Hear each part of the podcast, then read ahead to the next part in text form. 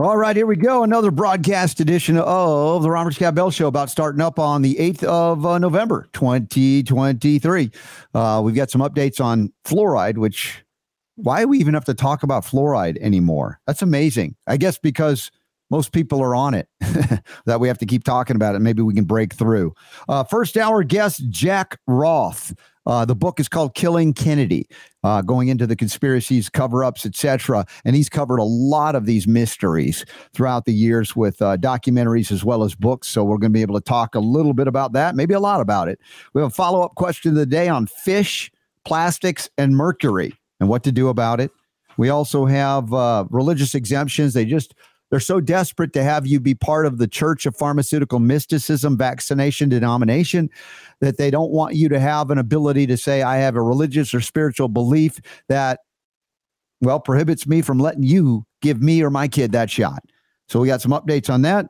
Uh, Tia Severino is back talking about the triple feature of Plandemic 1, 2, and 3 in Atlanta this weekend, as well as the Next Steps Conference in the first quarter of next year, March, at the Lake Lanier Islands uh, Event Center. That's going to be fun.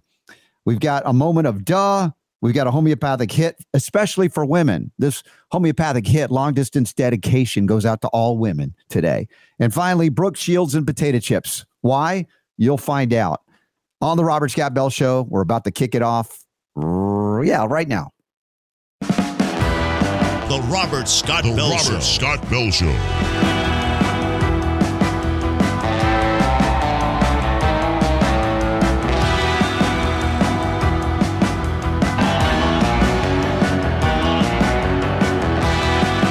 The voice of health, freedom, and liberty.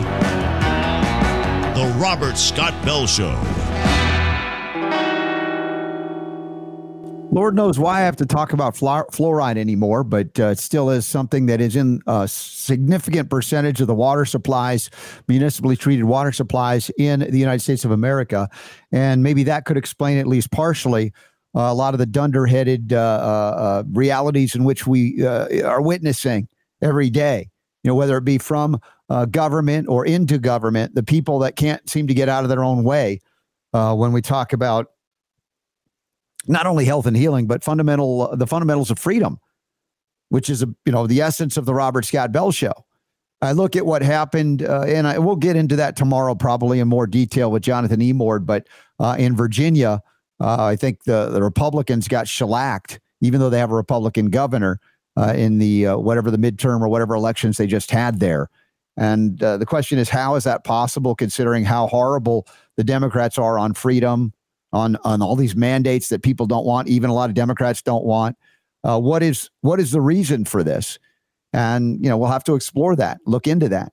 And it's not that this is a Republican show or a Democrat show. It's about liberty, fundamentally freedom but the recognition that you know there are those that have a little bit more embrace overt embracing of liberty and those that do not. And in that context we try to put that out there for your consideration. Could it be that we're just so heavily intoxicated eating you know food grown with herbicides and pesticides and heavy metals in the soil? And of course the fluoride in the water guarantees the uptake of these heavy metals ever more efficiently. And in that way we can no longer think clearly much less act on clear information, as they say that anybody who has clarity of thought is spreading disinformation or misinformation or malinformation. And anytime we would accept that the government has the authority, the, the, the constitutional authority to determine what is legitimate speech, considering that the First Amendment was written for the protection of all speech, including and especially the kind you don't agree with, I don't know. Explain to me some some some other reason besides fluoride in the water, making people so dang dumb and docile that they might sound like they're riled up, but when it comes to actually doing something about it, if you vote, for instance, and actually pulling the lever for something else. But then again, maybe people are onto the fact that we have a uniparty with only mild or slight differences between them, and you're looking for something else, or you've just withdrawn altogether and said, well, what's the point of participating? Which I have great sympathy or empathy for that as well. The largest government in the planet of the earth, the largest empire in the planet, the history of the planet, it seems to be a little bit out of line with the Constitution. whether empire at home or empire abroad, it's not good for freedom. It's not good for your individual liberty. And sucking down fluoride every day from the tap water, or uh, you, you still hear stories about this of moms going in to get what they call pediatric water or whatever the name of it is, uh, nursing water, I think it's called also sometimes. And and you know they, they just instantly look at that. Oh, it's for nursing. I'm nursing. I'll give them some nursing water. And to come to find out, the primary role for that kind of water is to pump fluoride into the innocent little babies. For what? Well, because I guess the aluminum in the hepatitis B shot the day they were born did not get absorbed well enough. So we want to make sure we get some of that fluoride to guarantee the uptake, if you will. To say that we're a bunch of morons may be an understatement, but bigger than us as morons are the medical morons, the people with high medical degrees that can't use the sense that God gave them to realize that nobody nobody is suffering from a fluoride deficiency any more than a child is likely to escape from the delivery room of a hospital and get a tattoo with a dirty needle. So that's why we have to give them a Hep B shot at birth. Besides the fact that even if they did that, would the Hep B shot do a lick of good anyway because they don't even have an immune system to respond to the shot to develop the proverbial holy grail of immunology, the antibody? Which they can't do for at least six months. Some would argue uh, much longer than that. The absurdities are piled on top of absurdities. And when you hear what doctors have prescribed for Brooke Shields, yes, you remember Brooke Shields because she had some kind of seizure, epileptic seizure or something. We'll get into that.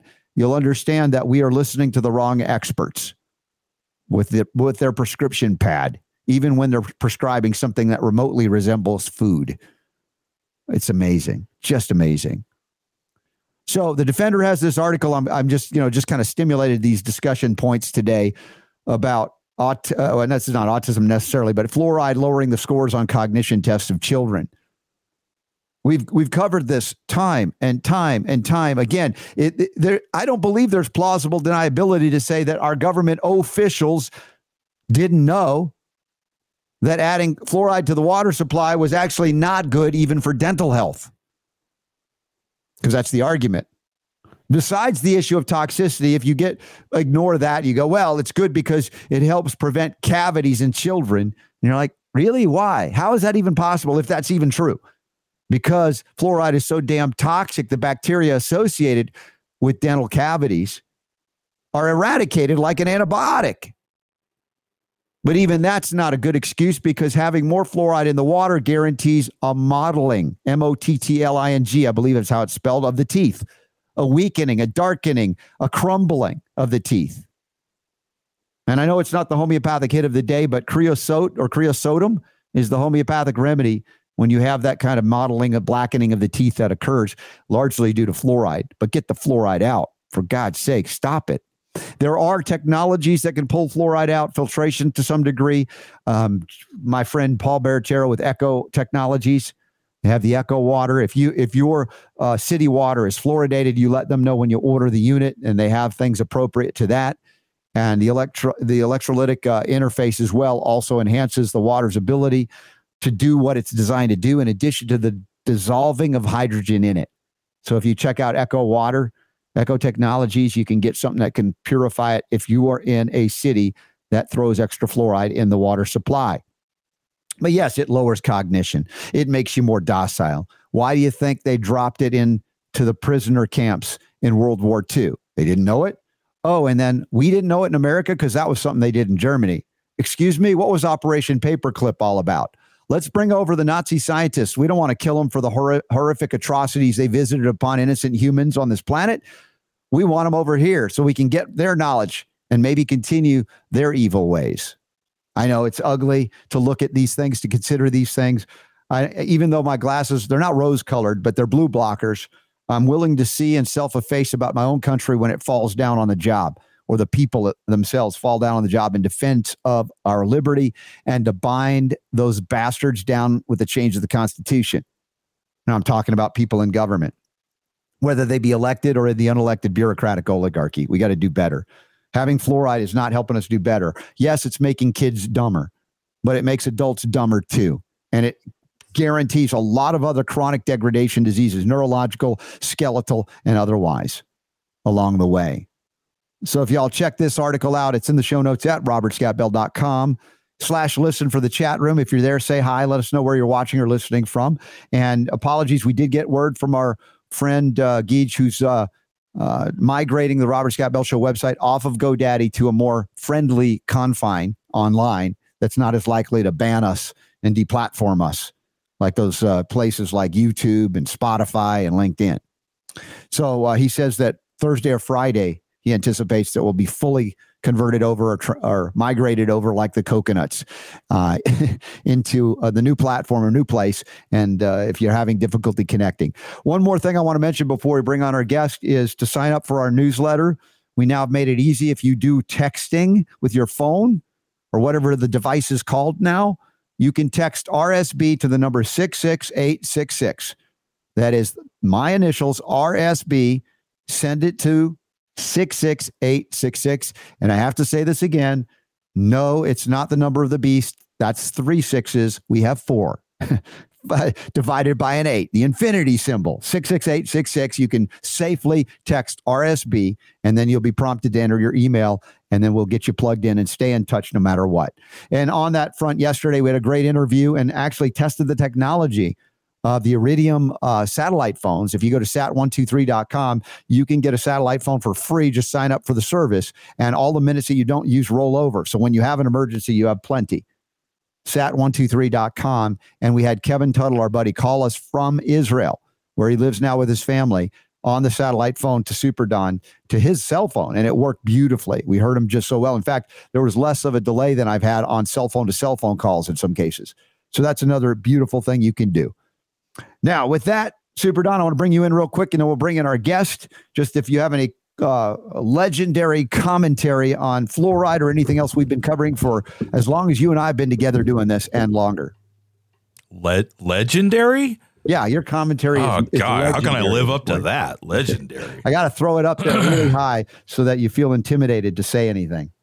Yeah, yeah, it's an interesting debate that's been going on for as long as I've I've been working with you, and before that, yeah. um, that you know the idea of uh, drinking fluoride, yeah. which it, it's still it, it intuitively does does not make sense. I'm not a scientist. Maybe there's something I'm missing here.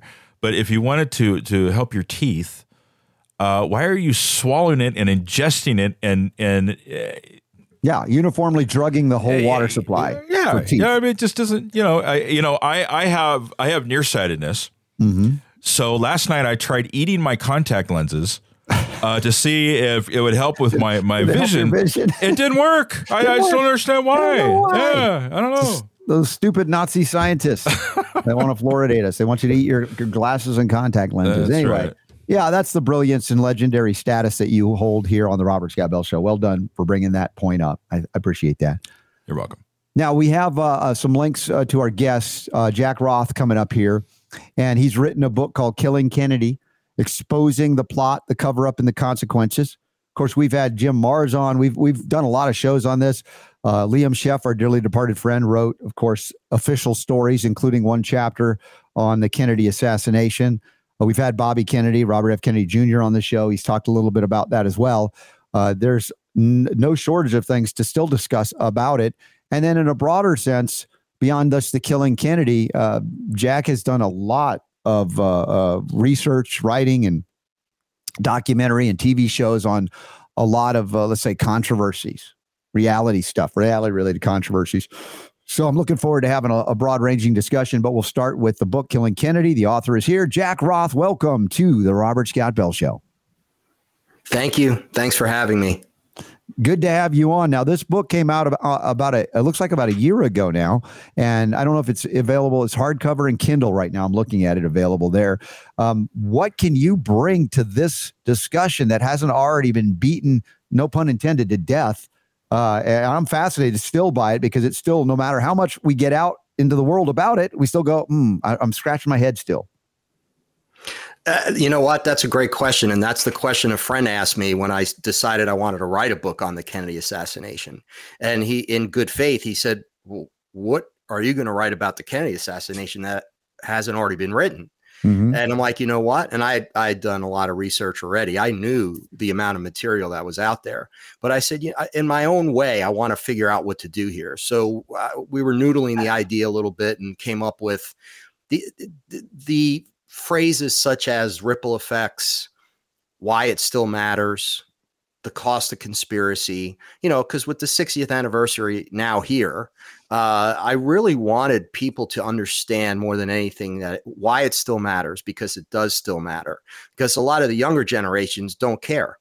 Uh, and they don't care because they don't know, uh, and they're distracted by other things. And they should care because mm-hmm. you have to look at your history a country's history. You have to be able to look at your history, deal with your history head on. And when there are cover ups and there are things that just continue to loom like a dark shadow over the country, yeah, it's hard to move forward as a what I call a true democracy, like a free democracy, right? Where everything's out in the open. Okay, deal with it. Listen, the Germans did after World War II. They they went to work dealing directly with what what their country had done in two wars uh, you know, in in the 20th century. They were definitely the bad boys of the 20th century. But in in Germany, you have to learn all about that, the Holocaust, and they go right at it. So you're able to deal with it directly and then move forward, try to be better, right? Make sure it doesn't happen again. Here so, we still have obfuscation and cover up. I mean, what is it true that uh, one of the recent presidents, maybe the current one, said, you know, we're going to keep some of the stuff classified 60 years later. This is the 60th anniversary this month. Yeah, they do. And they and presidents tend to go in saying, "All right, I'm going to release all this." But I think something happens once they get in office and they're they're they're they're spoken to. that's that's the best way to describe it. And then they're like, "Oh, yeah, maybe we'll wait another 4 years or whatever. Let someone else deal with that because it's, you know, it's and the CIA the documents that they're coming out with are 98% redacted. I mean, you know, it's only you know the there and uh, right. that are that the words you can make out. So everything else is blackened.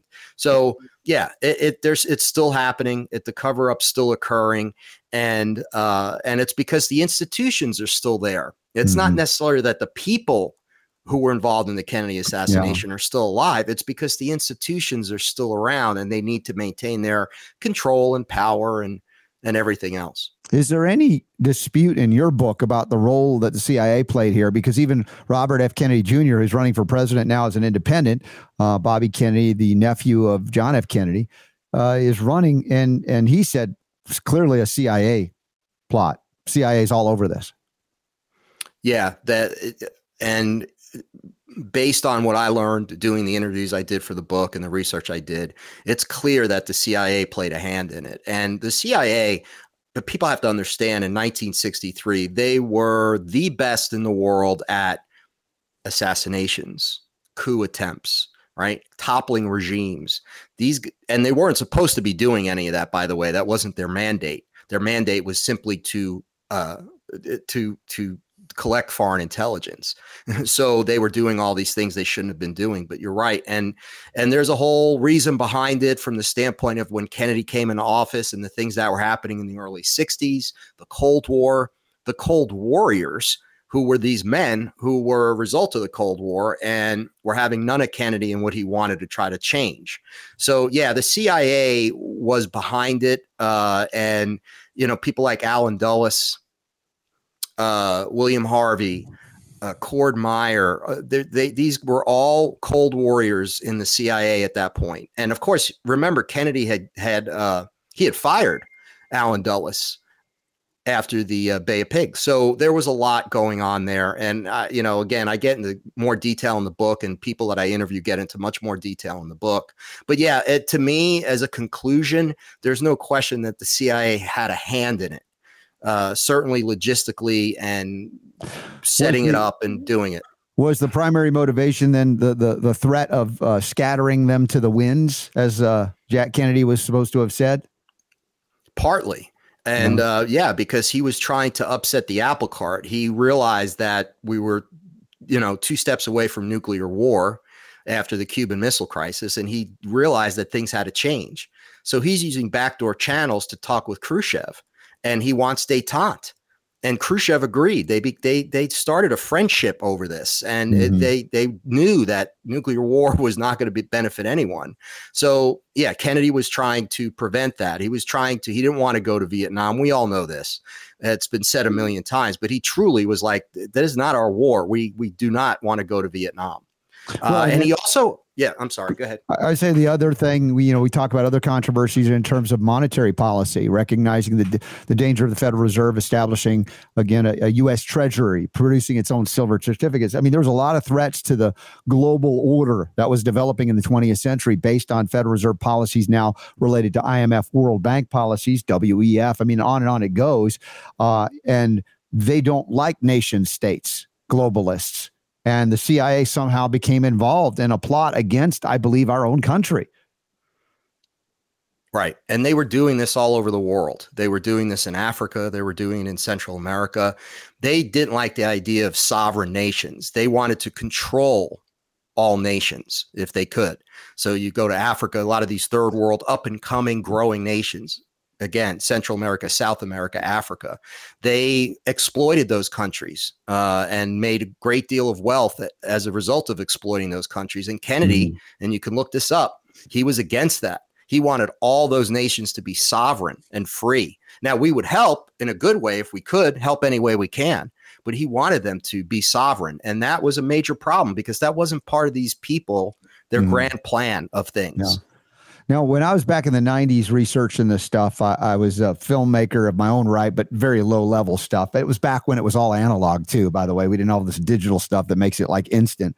But we uh, ordered uh, the Zapruder film from the National Archives. They had uh, direct copies. Apparently, they would they would send out to people who wanted to investigate, report on it. We did, and I was going frame by frame and analyzing it to best of my ability with some of my other friends that were doing film stuff. And I came to the conclusion that the the, the agent sitting uh, in the front seat turned around with a gun and fired the, the shot right in right almost point blank range that threw his head back, uh, and there was some scratching out of it. I mean, it was like some real tampering of the film uh, available. I don't know if you've investigated anything like that. We've heard so many controversy about who fired the gun from where to make the head be thrown back instead of forward. Uh, you know, I just throw that out as something that you know I've investigated, but I don't have definitive proof other than my analysis and my opinion about it. Uh, but sometimes hiding right in plain sight in the midst of all of that is the best way to do it. Well, I've interviewed a lot of people for the book, uh, and some some of my chapters are, are based on this. It's they did they've written books on that, right? Uh, the Zapruder film and what happened and what you know what was on that film. The problem is, like you say, once that film was out there and they got their hands on it, the, no one knows if that's what's the real the the unedited version well, of the frames. There was definitely missing frames, so right. I knew that. So you can't tell exactly. You know, listen, most people see. I see his head. I see someone that would be shooting from the grassy knoll, right? His head, his head going back like that, right? So, mm-hmm. you know, that's just a, a, visual thing that I'm seeing. Physics I don't know how doctored it is. Yeah. Right. Right. But there's so much more than that, right? It's the Zapruder film but it's also mm-hmm. Jack Ruby, right? It's the single bullet theory. It's the fact that Allen Dulles was on the Warren Commission. Uh, you know, listen, you go on and on about all the things that are would be should be red flags for people. Sure. Serious red flags. Well, and maybe had we had access to the, you know, the truth or all the facts to make a, uh, up our own minds about it, they couldn't have gotten away with, for instance, the 9 11 commission report, you know, about what happened at 9 11, which is clearly so far from reality.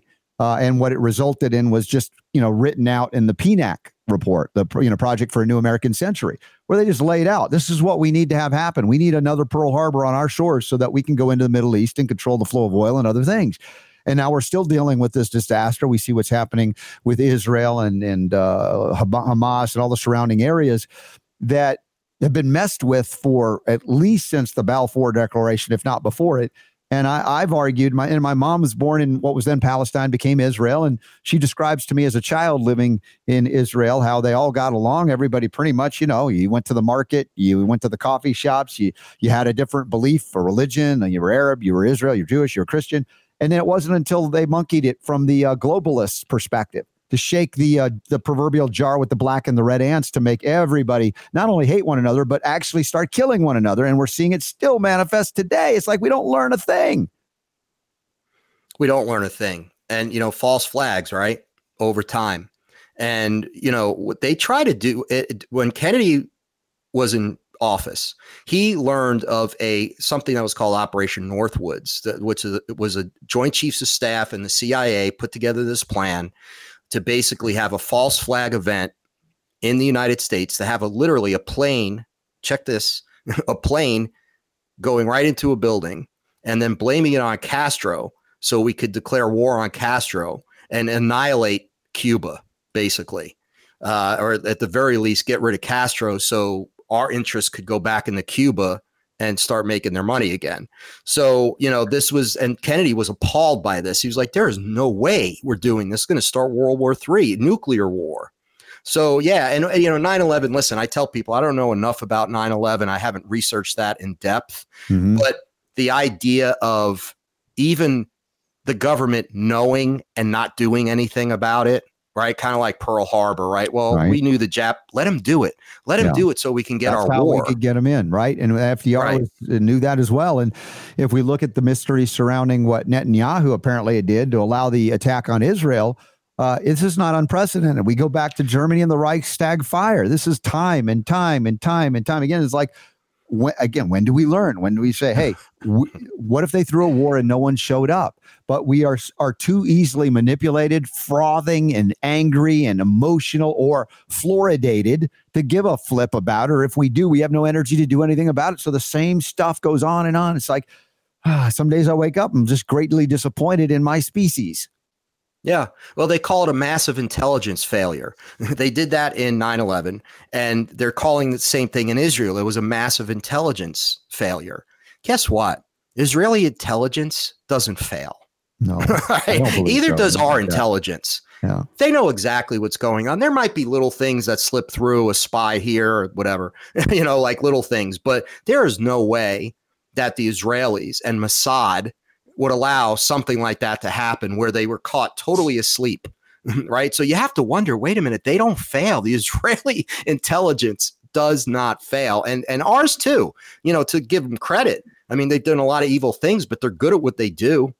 So, you know, how could all these, you know, 11, 13 Saudi Arabians get in the airplanes and fly them into all these places?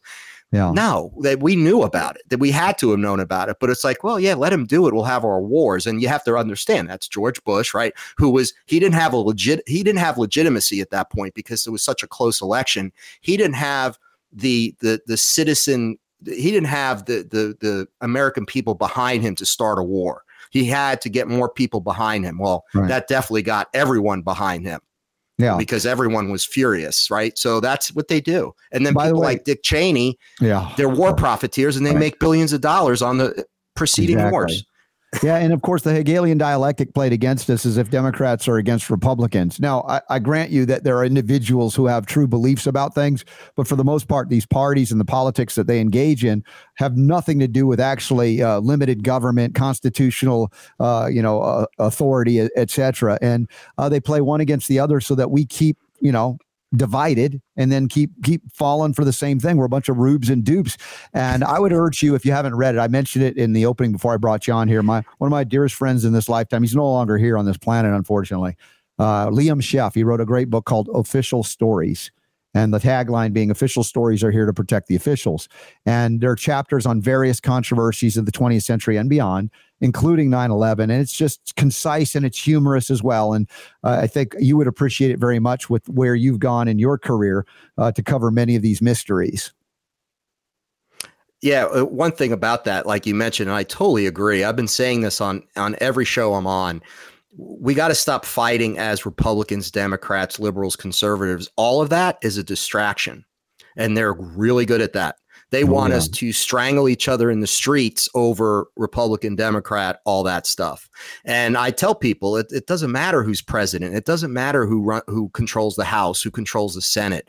This is all you know icing on the. This is all just for show, right? So uh, they the people who are really have the real power, not the president, but the people who really control things they do it from behind closed doors and they want to make sure that it's divide and conquer that we're fighting amongst ourselves so we, we don't stop and realize hey wait a minute this isn't we're not each other's problems. They're the mm-hmm. problem. They don't want that. So that's what they do. I don't know if you've heard this. I, I don't know if it was a comedian that said this. How uh, when you become president, they take you into a room off of the Oval Office, show you a film of ten different views of the Kennedy assassination, and say, "You know who's in charge now." you know, because it's like, oh, uh, they got you every angle, and and you know how true that is, I don't know, but the reality is, when you become president, and we supported here Ron Paul more than any other candidate in my lifetime did I believe in that guy as a man of great integrity, constitutional fealty, etc. Yet we saw the sabotage played by the Republican Party against him. And we're seeing, oh, we saw almost the same thing happen with Bobby Kennedy running as a Democrat. Now he's running as an independent. I'd like to think that he is the man of integrity I perceive him to be. But of course, you're constrained by uh, the rules of the game that are not written. But when you get there, they either have something on you, or if they have nothing on you, maybe they bribe you if you'll accept the bribe. And if they don't have that, then they can threaten your family and then they find you know these people vote against the interest of what they believe even although i never saw ron paul do that in his career but he's the exception to the rule i think. And i have a, a, dear friend of mine who appears regularly on this show running for the united states senate in virginia to defeat tim kaine which was the vice presidential candidate with hillary clinton who have no doubt in my mind, I've known him personally for 25 plus years, would be a, an, an excellent uh, upgrade and not bought. He's not purchasable. You know, they let a few of them in and maybe it can have some level of impact. But to, to the point that you're making that I agree with, it's like the powers, the control is not necessarily in, you know, the legislatures or, or the, the presidency or the even the judges, but it's in the people going along with all of this so willingly saying, well, uh, can't fight City Hall, and they like like us to con- uh, convince us that we have no power.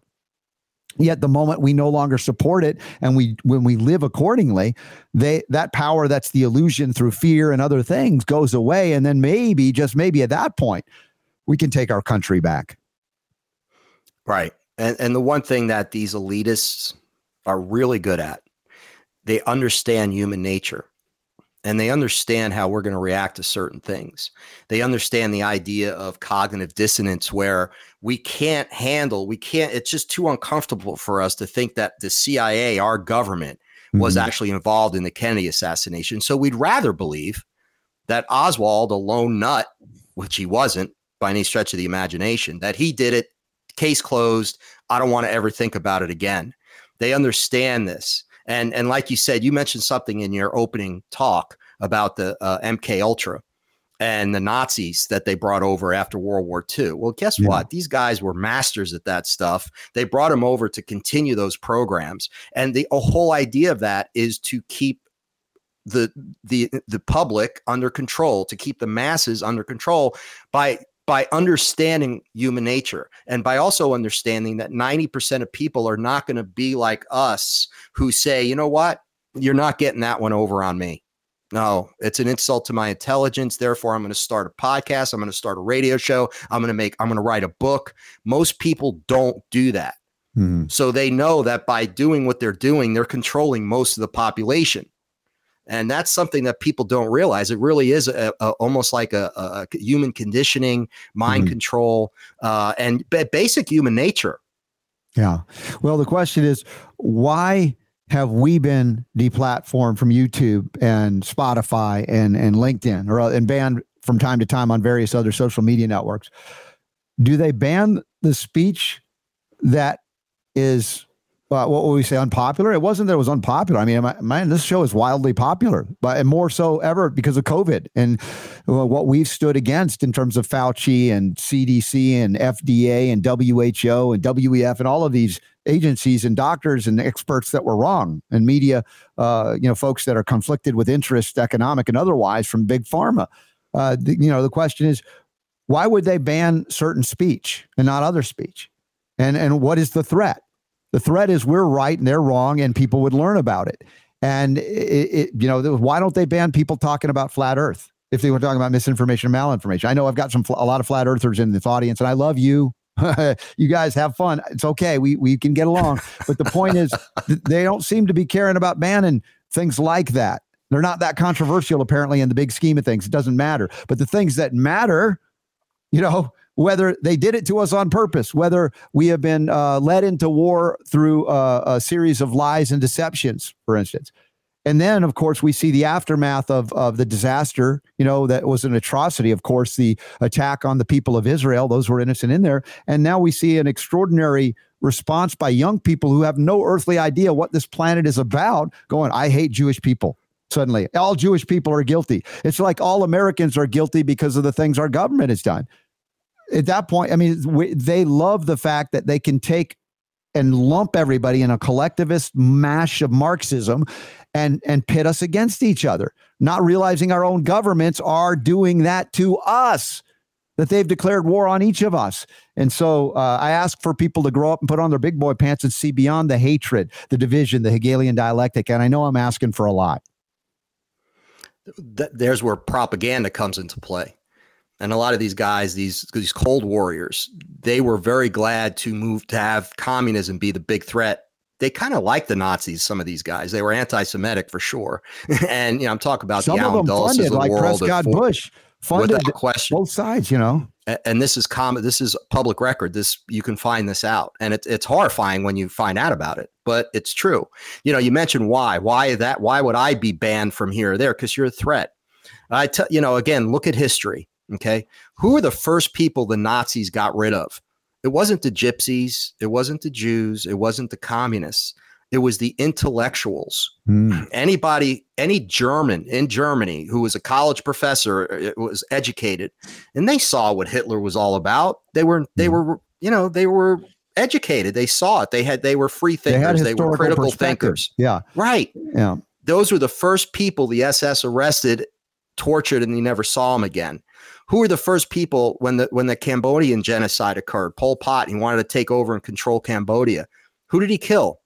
Educated, right? You had if your hands were soft, that would be me because I'm a writer. Mm-hmm. Dead. I'd have an eight year old put a bag around my head and kill me, and I'd be in the killing fields, my skeleton. Right. They but wanted Jack, to get rid of anyone who was educated. Yeah. And what we're left with are the pseudo intellectuals, you know, the ones that just kind of replace them that were just basically monkeys with a typewriter, you know, that pretended. And these are, you know, pretentious as they are. Uh, but also then the next, of course, they go after the media. They got to right. get control of the media. That was, you know, part of the Nazi takeover. And then the media puts out the propaganda, which it still right. does, even though far fewer people are paying attention to what we call mainstream or legacy media, they still have a stranglehold on a significant percentage of the population believing right. that unless there it's reported by the mainstream networks, it's not real. Despite all of the podcasts, the Joe Rogans and others of the world speaking a little bit more truth, questioning at the very least some of the the the, the narratives or the official stories. Right. Exactly. And that's what they did after the Kennedy assassination, they had control of the mainstream media. That was another program under Cord Meyer in the CIA. Mm. CIA so they, embedded they, people everywhere in the media. Correct. Yeah. Correct. Mainstream. So like all the yeah. Dan Rathers and the Peter Jennings and the, even the Walter Cronkite, God, God bless him, he was a good guy. But they, were right. you know, and they were like they anything they've ever said, and even all those years later with Dan Rather and Peter Jennings, when they did those specials on the Kennedy mm. assassination, that was they never oh, said it was wasn't Oswald doing it alone. Yeah. It was ridiculous. Yeah. Well, that's the thing. The first casualty in any war is the truth. And your government, whatever planet you're on, and particularly if you're on planet Earth, your government is lying to you. And I don't care which one it is, they all are. And then what do you do about it? That's the big question. So, hey, do you want to hit some of these other topics you've covered? Do you want to go into alien conspiracies, anything like that? Life on other planets? I don't know, because yeah. this is a great discussion. I'm enjoying this with you, Jack, but I know we're not going to yeah. solve it, but I love bringing it up and having this discussion with you. Yeah, sure. We did uh, we did three documentaries on ET disclosure, if you will, and the cover up of it. Uh, mm-hmm. Uh, so I'd gladly talk about that because it kind of it ties in. It's all about the cover up. It's, it's it's all about being lied to. Mm-hmm. And and I think there's a there's a very strong connection in that. So yeah, absolutely. Um, whatever you want to talk about, you know, what I will say mm-hmm. uh, is that you know whether or not after World War II we dropped the bombs, right? We dropped the bombs on Japan, and right after that started what's known as this modern era of UFO sightings. All of a sudden, people started to see them all over the place, right? These daylight discs all over. And so, you know, what that what it did was when we dropped those bombs, it got their attention and it was like, whoa, whoa, whoa. right? It's like you guys aren't bringing this into into the Galactic Federation or whatever you want to believe. But mm-hmm. here's the thing: we know now that it's obvious that there's intelligent life on hundreds of thousands, if not millions, of other planets in the universe because it's endless. And we know this now.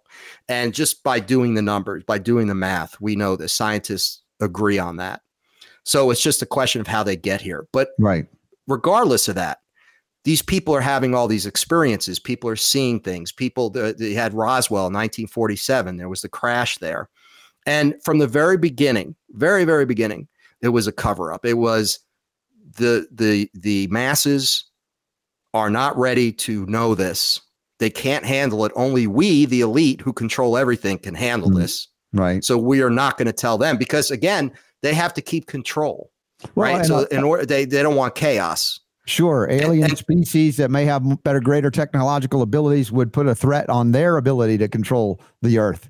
Although I've, you know, I see some comments of like, you know what we need now? We need an alien invasion so everybody will come together as one planet and one people but you know the the the intelligence that they have in terms of technology and creating three-dimensional realities you know chat gpt now coming up artificial intelligence usually it's many decades ahead of where we are being allowed to see it in terms of their ability to present visuals before our eyes. They they can make anybody on the planet look and sound like they're actually saying and doing things that they're not saying and doing. And unless you know uh, they can create anything. All right. So you know it's like the living in the world of illusion or maya is a very harsh reality to wake up and realize that uh, all of our experiences here are subject to manipulation. And then how do we gain a knowingness, a certainty about our experience that is not being manipulated from somebody else or some other entity or agency that wants to see us subjugated to something uh, else, as opposed to where do we get our power? And I, then I get into discussions of spirituality you know, not mm-hmm. necessarily religiosity, but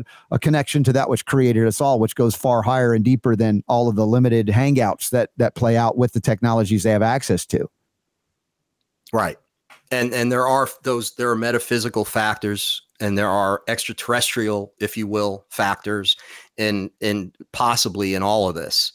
And you know, when when I when I when when you're interviewing, when you're standing across, when you're sitting across from a Vietnam veteran who, had you know, you know, rough and gruff, they've been through it, and they're crying uncontrollably, sobbing because they were part of this particular unit that would go and be UFO crash retrieval, and they would go, they'd be the first ones there, right? The military would cordon off the area, they go in and they clean everything up. And you know, when you're across from someone saying that he's crying, think talking about it, thinking about it, and remembering it, and saying, I could never talk about this because I was afraid for my life. They threaten you, right? But now I'm 80 years old and I'm dying. I have a cancer, so I'm going to tell you everything right so they don't they don't care anymore and then you have these crusty old tough old men who are crying telling you this story why would they lie about that like you have to really take a look at that objectively and say there's something going on here, right? So then, because we're critical thinkers, we're like, I got to get to the bottom of this. That's how I am. I, I say I want to get to the bottom of this. You know, I want to know exactly what's happening because I am. Uh, don't don't assume I'm not capable of handling the truth in this, right? it's not only elitists who can handle the reality of things. Mm-hmm. It's frustrating. Yeah, yeah, it is. And that, the remedy for that is argentum nitricum, homeopathic silver nitrate. Just so you know, we're all living in that state various times of frustration, certainly anger, sometimes depression. And uh, uh, I don't mean to drug it because I don't, but homeopathic remedies can do it without drugging it, help you uh, get through it and see through it. And we've got to do better when we know better. The question is, can they keep frightening us into participation? The whole COVID agenda was a fear based agenda to get us to comply. Once again, uh, to abandon the individual liberty upon which our nation, the American uh, nation, was founded. And uh, if that didn't work, which it didn't work fully, there's pushback now against the ma- the vaccine mandates, mass mandates, things that they would love to do. Some say that you're going to try a Marburg or Ebola kind of manifestation. I said that's not going to work unless they have thousands of people in every locale dying with their eyes bleeding out. It, people are going to go, nope, not going to do it again. So, what's the next phase? We're hearing about water wars or economic crashes or and or war, of course, facilitating. You know, how do we get people to comply? And that is hatred of the enemy and you must comply or else you're you know you're with the terrorist. On and on it goes.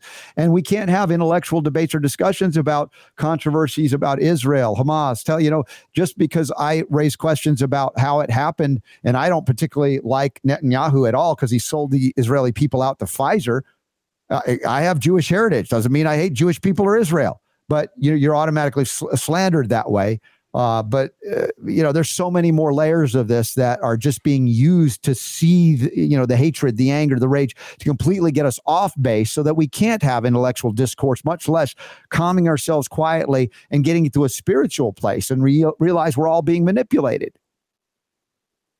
Right, and you know, I people ask me all the time. You know, it's like, well, how can we change things? And I and I tell people too. The last best hope for peace in this country was JFK. And in 1963, that all went away. And then we had to deal with the likes of Lyndon Johnson and Richard Nixon and et cetera, et cetera, et cetera. Right. And things have been getting worse and worse because those, this elitist cabal of people, they really solidified their power at that point because they knew they could get away with something like that.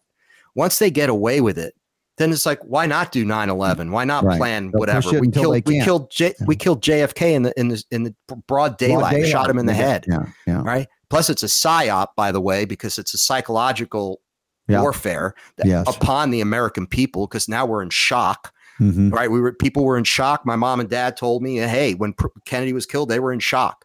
Right? 9-11 who wasn't shocked for months? Right? That was the most horrible thing anyone's ever seen so, you know, and they they do this to us. And then they, and then it's kind of kind of like a learned helplessness, right? Where we just we feel helpless. So it's like, oh, please save save me, government, just do what you can do because we you just feel so helpless in this world. Mm-hmm. And you don't even want to do anything.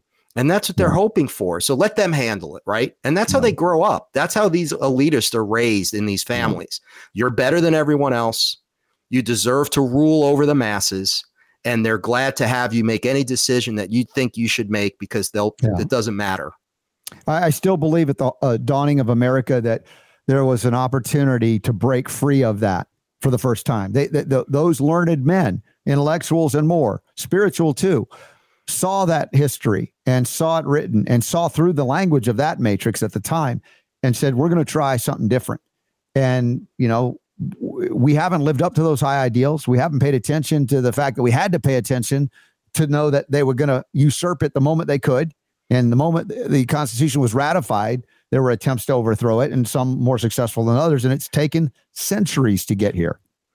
This is not an overnight mo- uh, movement, and you know, very, very most of us will operate on, you know, what are we doing tomorrow? These people are looking a century ahead to do what they've done, to plan it the way they ha- have. And so I, I, don't know how this thing plays out, but I know that while I'm here and I have breath, and many of you in this audience, and, and maybe you, Jack, too, are doing your level best or beyond the level best, if I can say it that way, to you know warn people whether it's a Patrick Revere moment after one one after another of you know you know what's coming. Well, it's already here though, and the question is how do we, uh, if if not combat it, withdraw the consent and the power and the energy that they steal from us through our fear. You know, I think about that that movie Monsters Inc. How they were, you know, fun. Uh, uh, the energy was coming from frightening children, and then at the end, it was all about laughter. Right? It was kind of a positive message, even though a lot of that stuff is kind of woke it too. But you could see thematically some things that we could do better, things that we haven't really tried, rather than doing the same thing over and over and convincing ourselves this time it'll be different. Right and and I say, you know, listen, what you you try to document things, learn, spread knowledge, right? Inform, and you know, you hope that by what we're doing and other people are doing, that this do we reach a critical mass where all of a sudden things start to change just because of the energy of the critical mass, right? You mentioned this metaphysical stuff and you know, metaphysical elements of this. Mm-hmm. Well, is is are we supposed if we reach this critical mass, is that the next stage in our human evolution?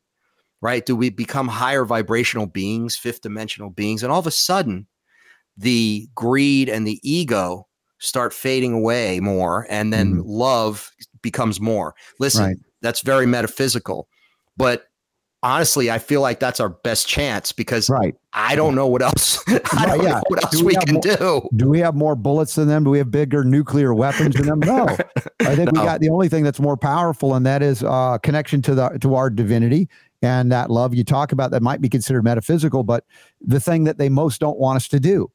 Why have there been attacks on people of faith? And I'm not saying that you know just being a person of faith is enough. I mean, what you know, what do you do with that, and how do you practice it to stay strong and diligent in the midst of so much propaganda that uh, I like in I like the movies, and, and there was the movie Devil's Advocate with Al Pacino and Keanu Reeves, and you know at the end he had won against the devil, and then the last scene of the movie is the devil comes up and appeals to his ego and he gets right back into it. And then, the devil says, vanity always gets him in the end, right? And so, eh, you know, to think that we're above and beyond at any moment is also a trap. To remain humble in the midst of the fact that at any moment I could be duped, you could be duped, as much as we'd like to believe we we're beyond beyond that, above that. But that again is an ego game. So we have to move through this gingerly and recognize that at any moment we have to be, you know, have our spider senses tingling, whatever you want to call it. Yep. Totally agree. And and again, it goes back to the critical thinking aspect of this. Yeah. Don't just don't just agree with or take for gospel what someone says. Do your own research. I tell people mm-hmm. this, and people have experiences, they have their own experiences. That's what changes them. You know, when they something just resonates with them. You know, and that happens a lot when we t- we talk about UFOs. If so if one day tomorrow, Ron, you go outside and you see a UFO. That's obviously a UFO. It's not a helicopter, right? And then you're going to be like, whoa, what did I just see? I need to learn more about this. And that's what happens to people. It mm-hmm. happens to people metaphysically as well. If they see a ghost, if they see it, if they have an experience, you know, so go out, live, do your own research, learn, think critically at all times, mm-hmm. never trust authority. And I, mm-hmm. I, you know what, part of me uh, no, I, I take that back. None none of me hates to say that. I love saying that. Hmm. Never trust authority. Yeah, it always because you can't. Into, it always devolves into authoritarianism. Uh, because right. it's a worship of the ego and the mind, and we are far greater than our mind. A mind is just a tool, a computer. But if we put that in charge, we ask for the disaster that inevitably ensues. Uh, Jack Roth, God bless you, my brother. It's so nice to connect with you here. I've really enjoyed our discussion today. Yeah, I did too. Thank you. This was great. I really enjoyed it. And for those of you who want to learn more about Jack, we have him linked up in the show notes uh, at Jack Roth author, R O T H, author.com. And you'll see the book Killing Kennedy if you'd like to get that and many other things that he's written Unknown Down, Ghost of Ghost Soldiers of Gettysburg. I mean, dude, we could go on for hours. I'd never run out of interesting things to chat with you about. But uh, are you going to be doing any speaking engagements uh, or any other things people should know about? Uh, well, my hope is to go. There's there's a couple of conferences in Dallas, of course, in the weekend uh, leading up to November 22nd, uh, and there's a lot of the best researchers in the world on the Kennedy assassination, who are obviously still alive. So, uh, unfortunately, some have passed, uh, but they'll all be there in Dallas. I, I, I recommend for people if you've never been to Dealey Plaza, go to Dealey Plaza, go to the sixth floor of the uh, uh, book depository. You'll get you you won't understand it until you're there, and then you'll realize, whoa, it, we just will change you. Yeah. Yep, yeah. absolutely. All right, Jack. Thanks for being on board. You're welcome back anytime, my friend. Thank you. Thanks again for having me. All right. Hope you enjoyed the conversation as much as I did. But even if you didn't, that's okay because I did. it's my show. oh my gosh, he went authoritarian on us. No, I'm just teasing. I think I am you got to check it out. You better double check it, triple check it. We got a lot more healing to go on the Robert Scott Bell Show this hour, next two hours a day, five days a week, with one additional hour of Sunday conversations. Go at robertscottbell.com or the various chat rooms that we have going on. Thank you for uh, being a part of it. And we got some great comments coming on through the uh, the Jack Roth interview as well. And uh, let's see, what do we got? Some comments. Let me go to the website here before we go. A question of the day. Uh, let's see. Official story says Robert just finished. Oh no, no, there's that. May I see? Oh, may I suggest checking out today's Reese report? Liam would say, "Told you so." Hashtag unholy war. Reese report. R E S uh, R E E S E report. We'll check that out for sure. And then Super Don, there's another comment here. I don't know what this was from. From October 7th, apparently. Just finished watching your encore from October 7th. That was yesterday. I get no. Are we? No, that's yeah, that's a month ago. I think because we're in November. That's the 11th month. What a powerful, concise opening. Much credit to your clairvoyance and your giant heart. Blessings, Mon ami. Well, thank you, Official Stories, for that nice comment. I just don't remember what I said on that day. Somebody will have to remind me. When was this? Uh, October 7th. Dude, I don't remember what I did yesterday. I know. Are you I kidding mean, me? I'm glad it was good, but But I thanks, thank you for the thank you for the uh for the kudos there. Yeah. that was very kind of you. Thank you very I much. those. And I'll check out that Reese report and see what that's all about. You want to squeeze in a question of the day real Yeah, quick before do we get done here? Severino coming up. All right, this question today is a follow up from Bill. Hi, guys. Thank you for answering my question concerning fish and plastic. I heard you say that selenium would help with the mercury. I do have six ounces of wild Alaskan salmon daily. In your opinion, is that too much? Or would we all be better off not eating fish no matter where it came from? Once again, thank you for helping all of us, Bill. Well, Bill, obviously the vegans would disagree with me, and that's okay. I still love them. um, yes, I think uh, wild caught seafood is still a really good source of nutrition and selenium. Yes, there are issues of microplastics. Yes, there may even be issues of background kind of contamination of radiation from, uh, uh, you know, we talk about uh, Fukushima now still. Uh, th- those are real concerns, but we do know how to counteract it again with selenium and now with Folium PX. So if you are engaged in in I say risky behaviors of eating good food, isn't that a weird thing to say? Are you engaged in risky behaviors because you're eating really good quality food? Well, like That's the fish. world we live in. Yeah. Yeah. I would say Folium PX would be your go to to counteract if you're eating six days a week. And if you're concerned about ionizing radiation exposure, foliumpx.com, Folium Original, Folium Immuno, and Folium Relax. You go to foliumpx.com and use the code RSB10, get 10% off, and get started right away, considering what you are doing, Bill, and engaged in eating riskily. And I say that in a good way because there's no there's nothing without risk on this planet. We're Not anymore. guaranteed- No. Not anymore. It's kind of depressing. But to me, that doesn't mean don't do anything. It's Well, still, listen, when when when uh, do the best you can, right? Yes, you know, you. I mean, it's it's about. simple. And I'll tell you what, I love seafood. Mm-hmm. Um, so I, I I don't think I could ever uh, uh, say I'm never going to eat seafood again. you can uh, probably get good stuff in Oregon. You're not too far from the coast. Yeah, it's good. Now, is there still going to be probably some contamination going on there? Yeah, it's just because we suck and we've we've ruined everything. Yeah. you know, on the planet. So uh, that's where detoxification comes in. Uh, but Counter, you know what? counter strategies. You know Yeah. what, Robert? What? You know we've got this this summit that we're putting together uh, coming up on long COVID. Yes. I'm thinking an amazing summit that we could maybe explore after this one Mm-hmm. is how to deal with microplastics because that's the that's the new up and coming thing Right. that is an issue that people don't know what what do I do because it's in everything we breathe it we eat it we drink it it, it builds up and stuff like that how how do you deal with that Yeah. I think that's something that we should look at because if I said Robert how do you detox microplastics what would you say Yeah. Well, I got to look for the microbes that can break it down. exactly So, exactly yeah, there's a lot to Yeah. discuss there for sure. Uh, thank you for that. Look, we had a whole other hour broadcast healing. Tia Severino is going to give us an update on our triple feature of Plandemic 1, 2, and 3 coming up this weekend in Atlanta area, basically. Also, uh, the Next Steps Conference, March in Atlanta area. Uh, we're going to preview that again. And let's see what else we got. Brooke Shields and potato chips. Moment of duh. Yes, we have a real moment of duh, and it's approved by Super Don. and a homeopathic hit, long distance dedication to all the ladies out there.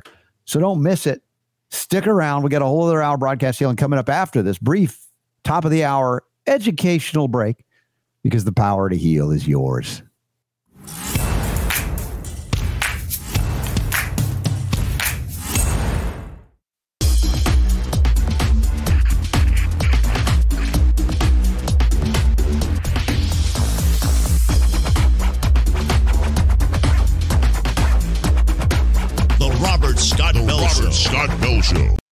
All right, this hour, of my good friend Tia Severino from Atlanta joining us again momentarily. Uh, she's got a big event this weekend. Uh, that's going to be hosting a triple feature with filmmaker Mikki Willis, along with our good pal Dr. Judy Mikovits, uh, Dr. Krishna, Krishna and uh, special guest Polly Tommey with the CHD bus. And that's ending the pandemic. Uh, you got the Plandemic one, two, and three. Uh, and that's going to be happening uh, 11 11 and we'll get you more information for last minute uh, ticket sales. Also, the Next Steps Conference coming up March 14th through the 17th at the Lake Lanier Resort. outside of Atlanta and Buford. We had a great one last year. It was so much fun. And I'd love for y'all to join me, the third annual one. Uh, and Tia has invited me back. I don't know what she's thinking, but she did, and I'm going to go. And so that's coming up. And um, usually, yeah, mom's going to be there as well. We have a lot of fun. So looking forward to that. Uh, also, um, other upcoming events. Uh, this weekend, we were going to have the Great Exodus Conference in Dallas, but that's got postponed. Interestingly enough, due to economic reasons, a bank account being locked down in Canada. That's what I'm learning about this one, the Great Exodus Conference. I'll be speaking on gold, silver, and copper when it is rescheduled in the new year. Uh, hopefully, that doesn't conflict with anything we've already got. I'll talk with them about that and give you the update. Another thing coming up in 2024, if you go to the upcoming events tab at robertscottbell.com, is the Autism Health Summit. The second and third of February 2024, that'll be in San Antonio, Texas, with my good friend Tracy Slepcevic, along with Dr. Andy Wakefield, Del Bigtree, James Lyons Weiler. Dr. Jack is amazing. He's come to a lot of the uh, uh, Next Steps conferences as well. Dr. Brian Hooker, Jerry Cartsinell, Dr. New, and of course, Tracy and more. Uh, then we have another Atlanta event uh, coming up the 8th through the 10th, uh, Functional Medicine Summit and Expo. And again, Tia's event, Next Steps. And we just learned about something. Uh, it's, uh, March is, is it May? No, May, Cinco de Mayo weekend in Tampa with our friends at Nutritional Frontiers. So we'll add that to the mix as soon as we have a poster to put up at the upcoming events tab at robertscottbell.com. Now, first uh, story to cover here, and I think this thematically goes along with uh, you know Tia's passion as well, and she can comment on it in a few minutes. But there's an article here called it's it's titled "States Reconsider Religious Exemptions for Vaccinations in Childcare," and this is basically uh, a story by Matt Volz about the uncomfortable reality that through COVID, many people are now not wanting to get their children vaccinated at all, not just the COVID shot you know, and this, as I said, was evidence no better than with uh, Dr. Peter McCullough, one of the most intelligent, kind, and compassionate men I've met, and who happens to be a cardiologist, board certified, and all of that, and published more papers than just about anybody in cardiology. Now, just because he does that and he's smart doesn't make him a great man. What makes him a great man, in my humble opinion, is that he has a heart that really genuinely cares about people. And when confronted with uncomfortable realities of things you don't know and he didn't know, was he willing and able then to investigate and change his perspective or mind? Yes, indeed. And he did so on this show a few times. And the, the glaring example was the first time he was on, he was still in favor of the flu shot, hadn't looked into the other vaccines, thought they were great. And, you know, as he said, I'm fully vaccinated, his kids were fully vaccinated. Now, when he appeared with me earlier in this calendar year of 2023, we're rapidly running out of, uh, he, he said to me, you know what? Things have changed a lot and I was fully vaccinated. My kids were fully vaccinated. My grandkids will get no vaccines. What does that tell you? The shift is on. And so they're desperate to eliminate any escape routes out of mandatory injections. And one of those areas is daycare centers. Now, why would anybody put their kids in with strangers and called daycare centers. Now, this is not me accusing any parents of criminal activity for doing so, but I'll answer the question, at least in part by saying the cost of government, the growth of government, the printing of Federal Reserve notes out of, uh, you know, into oblivion to make the inflation tax, the hidden tax, even without raising taxes, so untenable that mom and dad can't stay home.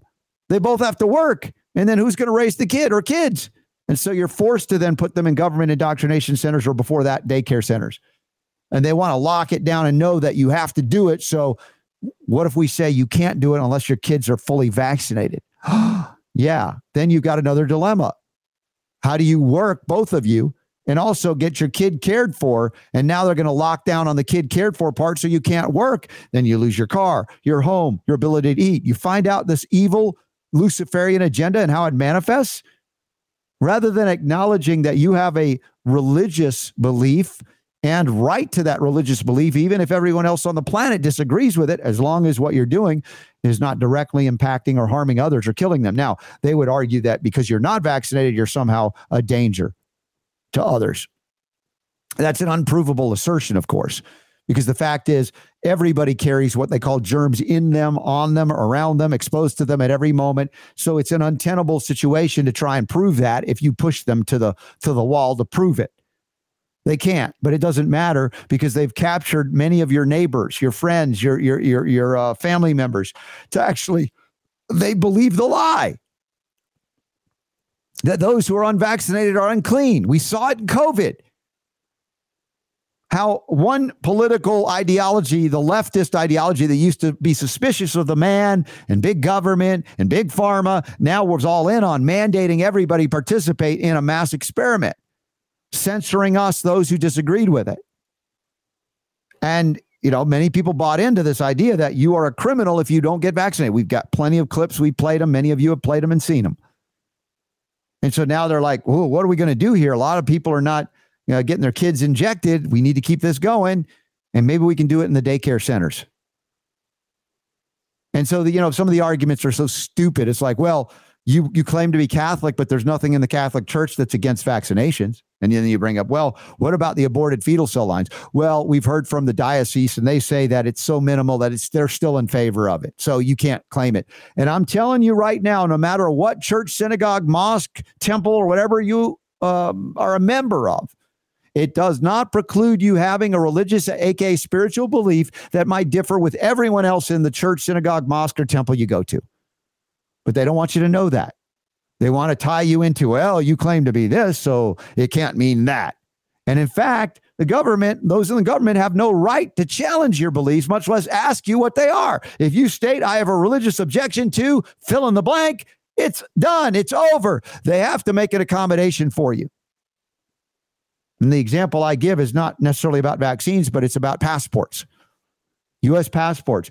You know, for the life of the passport, uh, uh, what we call uh, Department of, of State, State Department, whatever, they, they run the passport program. You were never required to have a social security number to get a passport. Many people don't know that. You assume you have to have one for everything. Well, really, what is that all about? Social Security is a private agency. It's and, and it, relates to the Federal Reserve, which is neither federal nor has no reserves. Look up G. Edward Griffin and the creature from Jekyll Island and you begin to see the, the ruse, the scam that, that's been laid on all, all over us. And then when the last few years, both Republicans and Democrats voted to say you must now have a social security number in order to get a passport. Why? Well, tax scofflaws and and uh, uh, uh, uh, child support payments. That's it. That way we can track you. If you try to leave the country, we'll have you.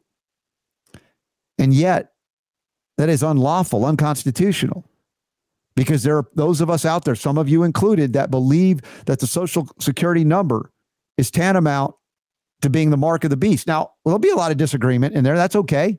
You're allowed to have a different view of the Bible as, than me.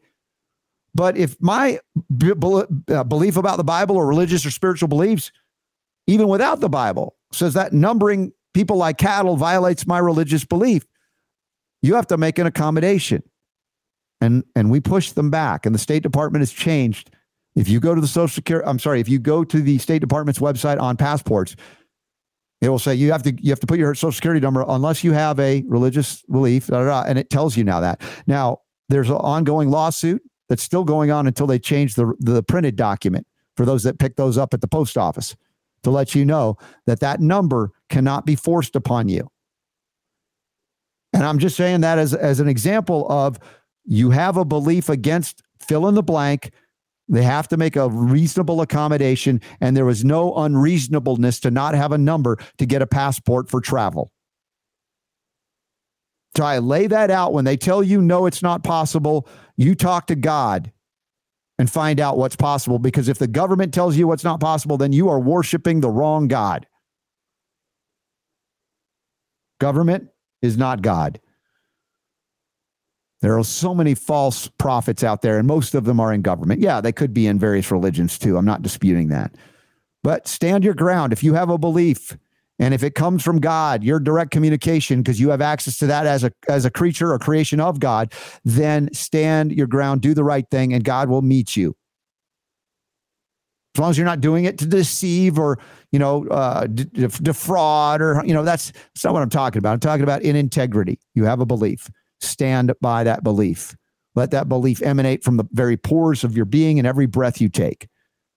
And you'll find that God will meet you there. But the biggest thing, the biggest lie ever told among many is that God is not real and the spiritual essence of which you are created is not connected to that source. And therefore, you must rely on government or other entities that are much less than that which created you in order to survive.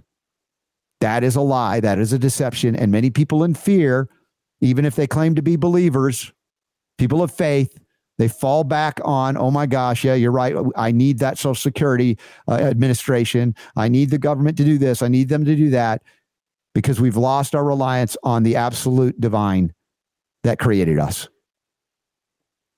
Now, if anybody's mad at me for saying that, uh, it's not me attacking you. Just look in the mirror and ask yourself, how much do you b- really believe? How much faith do you actually have to live according to your beliefs? And then do so or don't do so. You have that freedom. And I'm not here to judge you. That's not my point in saying this at all. Just to open up for your consideration. And the fact is, you don't need to opt out of vaccines. You need to opt in, but they have it backwards, and many people believe it. Oh, I got to act out. I got to opt out. Can I please have an exemption? It's like, why are you asking for exemption? That means they own you already, and you're trying to say, please, pretty, please, can I not get it? Can I? Really? That's a position of weakness, abject weakness. When you know your relationship to the divine, you don't operate in weakness. But you're also not operating in abject warfare and destruction and death and murder and mayhem either. You're just saying, honor me and I will honor you. Even if I believe you're doing the wrong thing, as long as you're not violating my rights in the process. Man, there's a lot I want to unpack here, but I gotta, I gotta, I get to, I get to have my pal, my buddy on, Tia Severino. And if she can go horizontal on that that video uh, feed, I don't know. She's vertical right now. I want to see if it can go horizontal. We'll bring her in. And before we do that, yeah, she's got it. Super Don, just checking in with you, my brother. Uh, have, have, have, have I said anything or have I been speaking in tongues the last 15 minutes? it's always a dangerous question to ask Super Don. We don't we don't speak in tongues on this show. uh, I got to draw the line somewhere. Mm-hmm. or I don't speak with forked tongue or whatever you say. Yeah. But anyway, so that's what that that story did for me today as mm-hmm. I related it to you. And related it, you did. I did. Thank somehow, you for le- relating that. Somehow, to, some way, somewhere. To all of us here. Did you go back and find out what I talked about on October 7th? No. Okay. I'm curious. I, I mean, I will if you want me to. I, I, I guess that would be interesting to see, wouldn't it? Yeah. Uh, I'll I'll get started right now, and by the time uh, you get back to me, maybe I'll have the website. Oh, look, it popped right up. Oh, okay. Wow. Yes. Yeah, Ooh, we're migrating the website, so it's been up and down, but we should have it done by Thursday or Friday. According to the according to the guy that's actually doing it, he's run into many snafus along the way, but looks like we'll be there. All right, I, I will let you know here at the end of the hour. Okay, so let's bring in Tia Severino. You want me to? Uh, I can bring her on in if you want. You want to do it? You you miss pushing buttons or something? Yeah, or? I miss it totally. Okay, go ahead, push the button. Okay, that's Tia. Oh, Tia! look at that! You did it. Good job. I did it. I'm here. Hooray, Tia! Good to see you. And uh, I wish I could join you at the the triple feature, pandemic, Plandemic one, two, and three. I, I hope my mom will show up for it. And uh, your mom is coming. All right. Yes. Well, that should be a fun event. And uh, you have it. And we have it listed at next steps.info, in fact, uh, in, in, the upcoming events tab uh, which is, you know, the one coming up right now is 11 11 23. And that's ending the pandemic triple feature. And you've got many of our friends there, your friends as well. And uh, Rhett Bergeron as well. So there's a lot of people coming. P- Payman's going to be there. That's cool. Uh, or is that uh, next steps? steps? It, we're talking about next steps. Oh, okay. You're, I'm looking at, at, at, the screen Super Don put up. So you you got both of the events are up there on the page. There it is on the right hand side. On the right hand side, yes. I, I've the formatting um, probably needed to be fixed on that. But yes, if you click, there you go. If you scroll a little bit down on there, mm-hmm. there should be a, a link that you can click right there. You could click that, and it will take you to. Um, it should take you I clicked to on, on, the. I clicked on the ending the pandemic banner itself, right above it, and it took me to the ticket pl- site? Yes, that is yeah. the, and then if you click get tickets, that'll take you to the ticket page. Excellent. Excellent. All so, right, Awesome. So at least that works. So if you want to go to the movies, and it is a real honest to goodness screening theater, it's more of a private screening theater. It's not as big as a major theater, but it's pretty significant. It's got a number of seats that you can fit. And uh, it's a wonderful, a wonderful place. So my friend, my mom's best friend Sandra is what is there that runs it, and uh, they're hosting it and you've got an all day Yeah. event. And and for some that have seen Plandemic one and two, and maybe have not seen three, you said there's a limited number of tickets available for just the the, the third one and and whatever function that's going to happen afterwards. Q and A. So what we're doing is we're going to show first of all the bus is going to be there starting at one o'clock. Polly Tommey's going to be there with the CHD bus, and um, since I changed my camera angle, you can't see my shirt, so I have to stand up.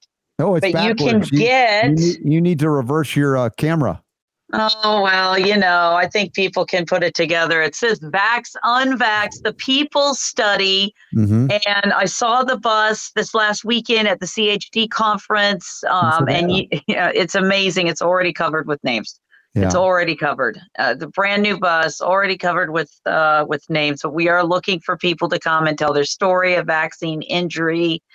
And then we're going to show the first Plandemic film, Plandemic One, the one that features Dr. Judy Mikovits, um, dear friend, Mhm. and wonderful, wonderful person, great scientist.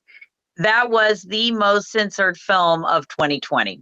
It was highly, highly censored, that film. Yeah. And um, I think it was 20 million views in the first 24 hours, and they just had to shut it down. But you can go watch it if you're not going to be able to make it to Atlanta. You can see all three of the films on plandemicseries.com Mhm. we're going to show the first film, then we're going to show the second film, Plandemic Indoctrination, with Dr. David Martin. And neither one of these films have been viewed on the big screen. And I do believe that these films should be seen on the big screen. And I think that they should be seen in order.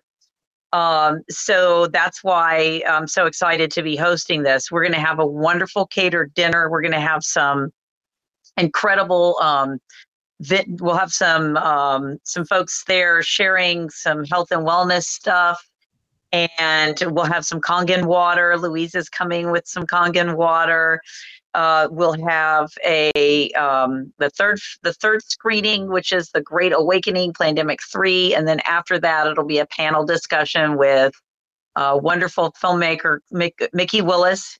He's coming he's bringing his wife and his two boys and um, sister-in-law and then judy is coming with her whole team dr judy and she'll be there uh, on the panel and dr Don, uh, krishna will be on the panel and polly will be on the panel so you can get tickets to watch all three films and that includes the dinner and refreshments and the panel discussion and q&a or if you say, hey, Tia, I can't give you all day on Saturday, I understand. Come for the evening. We do have dinner uh, tickets that include the dinner, the third film, and the, the panel discussion that starts at like 5.30, something like that. So it's Mhm. a little bit less of a full day. Awesome. However, I want to make the case for you coming and bringing a friend that really needs to be red pilled Yeah. because these three films in succession with the panel discussion uh, it is the it would be the biggest eye opener there's no way that you can walk away from these three films and the discussion feeling the same way about what we've gone through in the last three years. So um, highly recommend it that you bring a friend and watch all three films. And um, what else was i going to say? Um, you know it's this is something that's been in the works for two years i first had the vision for this ending the pandemic um, event for t- uh, next steps 2022 and was working on trying to get dr judy and Mikki and of course we were still at the tail end of the the pandemic and so travel was still a bear and the film Plandemic 3 wasn't finished yet. So um, so it didn't work out. Try again for Next Steps 2023. Still wasn't ready. Um, just after just after Next Steps 2023, uh, the film was premiered in Austin. And I, I think it's an amazing film, The Great Awakening. So it's finally all the stars have aligned and all of the everything has fallen into place. God's grace um, to make this happen. Super, super excited. Well, thank you for doing it. I wish I could be there with you, but I'm planning to be there in March for the next next steps conference, and we had a great time at the last one in Lake Lanier Islands Resort. It was a beautiful time of the year, and there were some nature hikes going on and things. And I, I guess I, my question is based on having it there last year to this year, are there any significant changes, things that you thought, wow, we didn't know to do this, we're going to do that this year, and anything that people you know might entice them to to join us? Yeah, so next year's next steps, uh, what you're calling last year's is actually this year's next steps. It feels like Crazy. last year because it was in the end of February.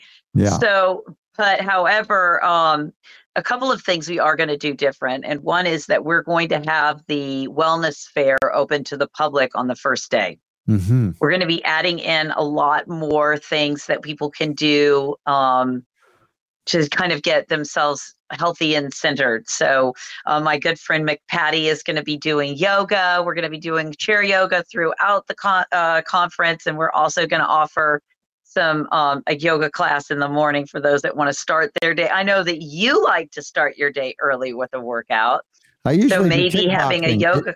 Is, is there like yoga kick, kickboxing combination? Is that what you're into, kickboxing? Yes. Well, I don't think we're going to have yoga kicks kickboxing, but maybe you'd enjoy going anyway. We're going to okay, do it. All right, all right. I'll see, but maybe by next next steps we'll have yoga kickboxing. Okay. Well, I tell you what, if you want to lead that class, then we'll do it. All for right, sure. Well, I, I did have a good workout. I remember last year, or I keep saying last year, it's this year earlier because it was February. It was over my birthday. Uh, mm-hmm. And uh, I actually went to the, the the workout gym at the at the resort, and I did uh, 57 burpees in three minutes and 20 seconds. I was very p- pleased with that. Uh, Bravo! So, yeah, that was like one burpee for every year. That's the the new theme that I got to keep up, and it's a challenge. But uh, so, was it a good workout center there at the? Uh... Oh yeah, yeah. No, it was it was very good. And of course, you've got the beautiful outdoors, all the trails you can run and bike and do amazing things. I don't know if they have winter kayaking at that point or not, but I don't know. It, it, the weather could be anything, but it was it was fairly mild. We had a nice nice visit in February of all times when usually when I grew up in Atlanta it was called Febu Ugly. well, I tell you what, we're going to be doing it in March, so a couple of weeks later in the year, which will be hopefully we'll be blessed with beautiful weather. You know, March can still be a little bit chilly, but however, you know, one of the things that I'm trying to do with Next Steps is encourage people to start growing their own food. And mm-hmm. you have to start early in the season thinking about planting and growing if you're going to do that. So, yeah, uh, I don't want to have it too far into the year. You know, I'd like to give people the opportunity to be thinking about. We really, really, really need to be thinking about this. I know you like to grow food.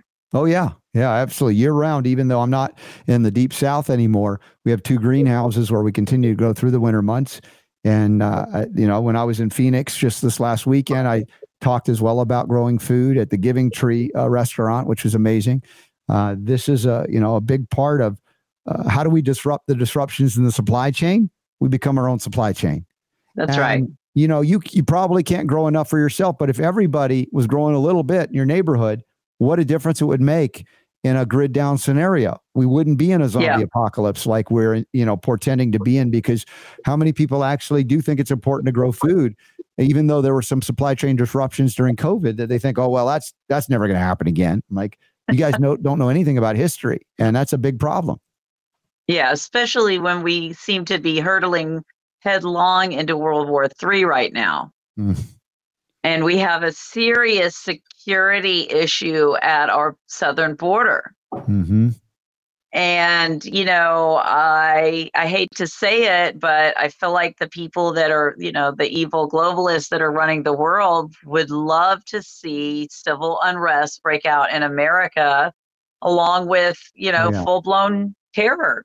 Right. Attacks. They want an excuse to declare martial law, and that's where that's I would right. say I'm asking for you to go deeper. As I mentioned, I think maybe a little bit in the opening monologue today about our spiritual essence to reconnect to that because our marching orders need to come from God, not government.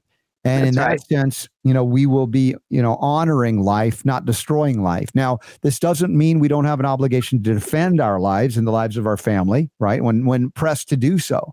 But to be goaded into engaging in violence, which, you know, I see a lot of these young people protesting Israel. They don't even know about the history of that that region going back thousands of years. Right. They, are now showing ha- just this absolute hatred of Jewish people, which is apparently okay. Uh, where if you hate certain protected people, oh, that's not okay.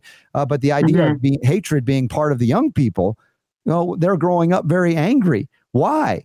I think partly because they've been given everything or been promised things that then they haven't been given, even though the basics have been met. Right. And at that point, they can, you know, cry about being misgendered.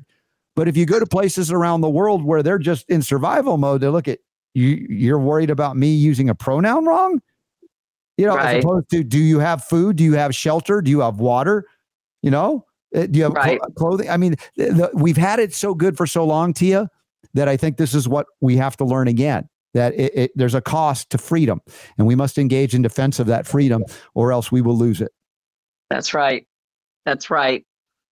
Well, listen, you know, I mean, uh, that the whole purpose of next steps and the things that I've been trying to do for the last, oh, probably 13, 14 years is um, to empower people to know, to have, to be able to take their, you know, I mean, we're we're looking at um, we're looking at some pretty terrible plans that the evil ones have for us but we hold all the power if we would just come together and um, you know not comply in large enough numbers right right Right. But um, well, do you mind? Do you mind if I shift gears a little bit and talk about what else I've been doing this summer? Are are you driving a five speed now? You can shift gears actually. It's a it's a phrase of speech. Just wondered. Go ahead. I could drive. I I have driven a stick shift, but I prefer an automatic. Oh, you see my my kitty is making an appearance. Yes, that's Liberty. That's yeah, way up Hi, high. Liberty. Liberty. Yeah, come on down, Liberty. Join us. So yes, that's please right. shift gears. Absolutely. Go ahead. So you remember, I think we talked since I got injured back mm-hmm. in March, haven't we? We've yes. we did we did a Sunday conversation. Yes, we did. And I just want to show you how well I'm healing. Look at this. Uh, oh, beautiful. Do you still have things in there? Have they pulled out screws yet, or what? Next week, I'm going to get the metal taken out. Excellent. Excellent. Yes. And you know, we talked about uh, Comfrey, Symphytum, Arnica, all the the silver and everything, and you've done such wonderful things to help heal. And and you know, you have to do a little bit more of that after they remove the screws. But dude, you do you're doing great. I have another little secret that I've made. Um, this is backwards, it's hard right? To focus on, it and it's backwards. So tell us what it is. So this is frankincense and myrrh, cypress and lavender essential oil that I have made into a blend that I've been using on the scar, and I think the scar is uh, is healing really, really well. So I'm proud of that. So excellent. But but I think when I talked to you back in whenever it was I talked to you over the summer, I mentioned that I was working on a book. Did I mention that? You you may have mentioned that. Um, are you telling me it's done and ready for purchase? It is Dude, done you, and get, ready get, for backwards. I want to see it right way round. Man. Now you have to interpret it. Okay. So empowered healthcare. Okay. A guide to advocacy in medical emergencies. Nice. Yeah, I remember you mentioning that. So that'll be ready for purchase soon? Soon, soon. We're working on it. One of the things that it, that goes with it is the personal preparedness planner. Mm-hmm. And this is basically where you can keep track of all of your medical information. We talk about having a, an emergency plan and having all of your medical information in one place. So I'm just excited to announce to you that it is finished. I am talking to a publisher and I'm in the second round of edits where I'm um, employing the uh, or not employing i guess i'm i am mm-hmm. utilizing the yeah. Help of of experts in each of the fields that are covered in the book. Mm-hmm. so it's got to go through that second set of um, of edit. Probably will go through another set of edits before the publisher is is uh, accepting of it. Sure. Um, but it will be out um also on kindle. And the personal preparedness planner will be available as a PDF so that you can print the pages that you want. Mm-hmm. So I'm trying to make this available because it, it's it's really important that people know how to advocate for themselves when they go into a medical situation where you're interacting with uh, people, health professionals in the in the medical allopathic field. So mm-hmm. I'm also um, there's lots of information in there uh, about how to maybe keep yourself out of the hospital. Mm-hmm. You know, natural and holistic methods of of taking care of yourself so that you don't no, end it's. An important book, needing- I think. I I love that you're doing it. We need more of that out there. By the way, Super Don, if you can hear me, um, my wife says Atia is the right way around as she's watching it. You know, late, uh, you know, as it goes out to the world. So that's a new thing for me to hear. If in fact, it can be reversed Yay. for us in studio and it's corrected when it goes out to the world. I've not heard Wonderful. that. But again, as my wife is watching Tia right now saying that everything's right way around as it's going out to her. Yeah, your hands go up. You don't know. I don't know, but I'm learning about it. It's like it's weird. But uh, r- regardless, then y'all could read it. I couldn't, but now you've heard it from Tia. Awesome. So that's going to be great. And do you think it'll be out in time for the Next Steps conference, you'll have copies there, or is that too that, ambitious? That is that is a hope. It is a goal. Yeah. You know how things go in the world of publishing. So yeah. if I if I do an ebook, I can I could publish it right now if I did an ebook and just put it out there, which I may do that just for copyright purposes, you know. Mm-hmm. I think the fact that I have the files dated on my computer will help me, but you know, people steal ideas all the time. And this is right. an idea this is an idea that's very needed. So I go over in this book, I go over how to advocate for yourself, how to um, navigate the navigate the um, medical setting. So, like if you're in an emergency room in a hospital or urgent mm. care, oh, um, who are these people? Yeah. What are these technologies? What are these tests? What are these medications? What are they? What does all this um, mean? What are the different roles? And then it has a section on your human body, which goes over all the systems in the body so that no matter what goes wrong with you, dad had a stroke, mom's kidneys failing, um, you know, my kid's having a seizure, you can go to the section in the body, the section in the book on that part of the body, that body system, mm-hmm. and it'll help you understand the terminology, the names of the, the different systems in your in your organs, the different things that can go on, what can go wrong, mm-hmm. um, things like that too. So uh, okay. lots of valuable information in this. All right. Soon to yeah. be published. Uh, great news. Congratulations. I want to switch gears on you and ask you about the CHD conference in Savannah, uh, which yes. many of my friends were at, including you. I'm sure yeah. it was amazing. Is there any highlight or something that jumped out for you that you like? Oh, you guys missed this. This this is what happened. Well, you missed me dancing to five times August. Yeah, of course. Was, well, I, you did that at the Next Steps conference. Yeah, and hopefully I'll do it again at the next Next Steps. Yeah, uh, Brad is so amazing. that was yes. fun. Yeah. Um, I, I, of course, it's always so wonderful to connect with all of the amazing warriors and the people that come out to these events. There was a large turnout.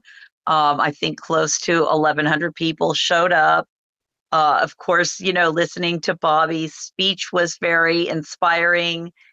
And um, one of the highlights was I got to see a screening of Dr. Andy Wakefield's new film, Protocol 7.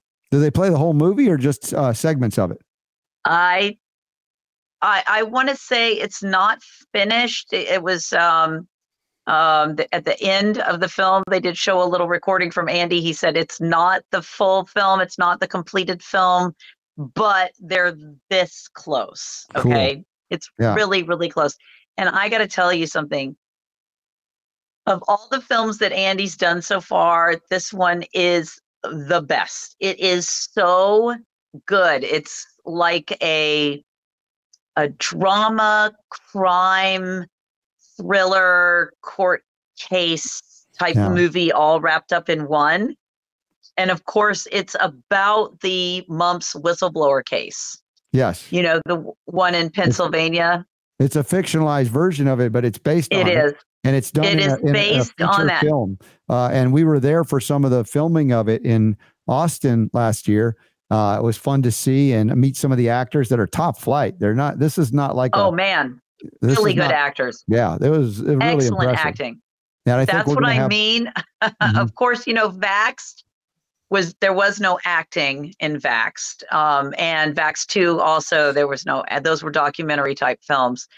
Um 1984 The Act was a kind of like a hybrid between a documentary and a feature, yeah. drama Mhm. and um but this one the acting the the the script writing uh the way that they wove it together uh with the story the true story of the mumps whistleblowers where you know Mhm. they have a failing vaccine and they're about to you know this FDA is like you got to prove it's They 96 spiked the percent blood, man, they and with the spiked rabbit the blood with rabbit's blood Yeah, yeah. and they faked it. But I mean, it it was so compelling. It was certainly uh, something that made me want to continue watching it. Um, I didn't have the urge to get up and you know, like this was really compelling. It drew it drew me in, and it kept me um, invested in the outcome of the story. So Oh, that's what good filmmaking is. Yeah. Well, thank you. And as far as uh, uh, Bobby Kennedy, uh, his message, anything unique or new that you heard from him as he's running for president as an independent candidate now? Well, you know, he spoke a lot about his journey to understanding the dangers that are facing our kids, uh, especially with the, uh, you know, he talked about the Simpsonwood um, event, the, the the conference that was held here by the CDC and Pharma to uh, to discuss covering up the the signals that were found in the in the studies they did on mercury. He talked Mhm. about that. He he basically he he told his story of awakening to the need to protect our children um and I, that was the part that i kind of clued in on the most but you know i, I think he's got uh, an amazing uh, platform. I think that there maybe not everything i agree with 100% but i've never had a political candidate that i agreed with 100% on everything uh, I think that it's nice that he's running as an independent because now we actually have a chance to, for all these people who say that they're tired of the two party system and they, you know, they can't relate to the Democrats and they can't relate to the Republicans and they want a third party. Here's your opportunity to put your money where your mouth is or put your vote where your mouth is Mhm. and actually, you know, vote for The you know the, the, yeah. the independent candidate. Like wouldn't Right. it be amazing if america actually you know elected a third party candidate? Now i i will tell you right now i don't know who i mean i'm not endorsing kennedy. I'm not endorsing anybody. I don't know who i'm voting for. It's such a mess. I, we are looking at like where are we going to be come time for the primaries Sure. what's it to Yeah. what is the world going to be like It's you know it's changing so rapidly, apparently, and uh, we just uh, look forward to get together at the Next Steps conference. And I look forward to hearing about how amazing the triple feature was this coming weekend, the eleven eleven event in the Atlanta area. And uh, give a hug to my mom when you see her there at the event, and uh, uh, Polly and all of my friends that are joining you there. It's going to be amazing. And I'm grateful for you and all that you do. And we look forward to your new book coming out. Awesome. Well, thanks for having me on, Robert. I really appreciate it. You got it, Tia. I appreciate it. I, I'm so glad she was able to come on. For some reason, I thought the, the triple header movie thing was today, and I was wondering how does she have time? But it's Saturday, the 11/11 coming up. So y'all check it out in Atlanta. Go be part of that. Now we've got a few more things to do here on the Robert Scott Bell Show. All these things we've talked about, including links to Tia's events, are in the show notes as well as the upcoming events tab at robertscottbell.com. Today, November 8th, 2023, the day this is first airing. Uh, so, Super Don, uh, fi- figuring the order in which the rest of the show goes. You're my humble and lovable producer, and I will. You just direct me, point me in the right direction, and I'm there. I know what I want to do. I just don't know the order I want to do it in. I was just going to go in the order that the show notes are. yeah, but I screwed that up already. The first want- show, the first well, hour. When I yeah, well, all right. So we we switched uh, opening stories, but yeah, that doesn't that mean means, that the the rest of. What do you want to do? It's your show. all bets are off. Sure. Now what it's do you my show next? suddenly, right? That's how this works. well, we'll pretend it's your show. Okay. So shall we do the moment of duh? The moment of duh. No, we haven't. Now, we don't do these very often. Do you want me to do the lead in for it? Let's do the old radio uh, uh, spiel here that we used to do. This is we okay. used to do that. We used to do these at least at least once a week. Yeah, that's true. Yeah. Back back in our radio days. Yeah, it's very true. We used to do. You that remember? You remember how you, how you used to do this? I think I did. Hold on, let me see if I can open the actual. Uh, there it is. I got it here. So, all right. Imagine if you will. theater while, theater of the mind, theater, theater of the, of the radio mind. mind. right? Yes. Imagine if you will. Uh, a scientific study that shows us what is so patently obvious that it could only be today's moment of duh. What are you people? On dope? Amalgamated Association of Morons, Local 6 and 7 8. You're crazy! No, no, no, no, no. Oh, no, no, no, no, no, no, no. What is your major mouth? Today's moment of duh brought to you by a free weekly produce delivery service. Why? Because they studied it and found that it led to improved blood sugar and food security in low income adults. That's right. Who would not have figured this outcome? I wonder what would happen if we provide a free weekly food delivery service to give fresh fruits and vegetables to low income adults. I wonder if they're going to have improved health and I wonder if they're going to feel better about their food security. Hmm. Hmm. Let me ponder hmm. that for a moment. Who paid money for this? They did. In fact, not only did they do it, but it was, and it was not just, uh, it wasn't like a, oh, we did a survey and got people's uh, opinions about it. Uh, this was like a random controlled clinical clinical trial, trial that they yeah. did on this, and and literally, it was. I guess it was okay. So we're going to give people uh, fresh fruits and vegetables every week. Mm-hmm and then we're going to see what happens. Yes. Now, I suppose if, if they'd given them to them and the people like uh, fed it to their rabbit, uh, that that it wouldn't have been a good outcome. Or if they'd gave them the food and mm. then they like what, like they just like threw it in the garbage and didn't need it. Yes. Yeah. But but these people they actually ate the food. Imagine that. And so they found that that wow, you know what? Look at this, guys, doctors, scientists. Mm. Okay, would you believe they should get a Nobel Prize for this? Uh, the the people when they ate the, the fresh fruit and the fresh and the vegetables uh, and the produce, uh, that their blood sugar was better. Mm-hmm. Now, uh, you know, listen, what, why, why, why did you do a study about this? You should have mm-hmm. known. Did these people not have parents yeah. and grandparents right? That probably said, hey, you know, eat your vegetables and eat your because it's good for you and it's going to make you strong and it's going to make you, you know, it's common. It should be common knowledge.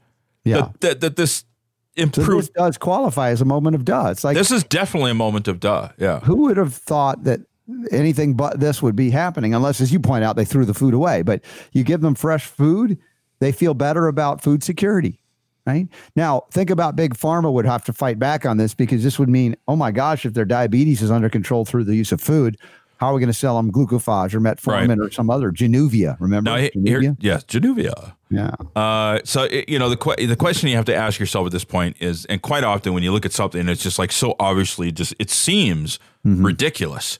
Yeah. Um, then you have to go, okay, wait a minute. Maybe it's not ridiculous. Maybe there's an ulterior motive here. Maybe there's an mm-hmm. agenda yeah. What is it they're trying to do here? Are they trying to say, okay, so now everybody who's on, I can't remember if this was tied to Medicare or not, it may be, mm-hmm. uh, but it would be like, oh, well, see, we need to give people free food now, right? And so we need to come up with some type of program. Now, I don't know that this was organic. I'm going to guess that it wasn't.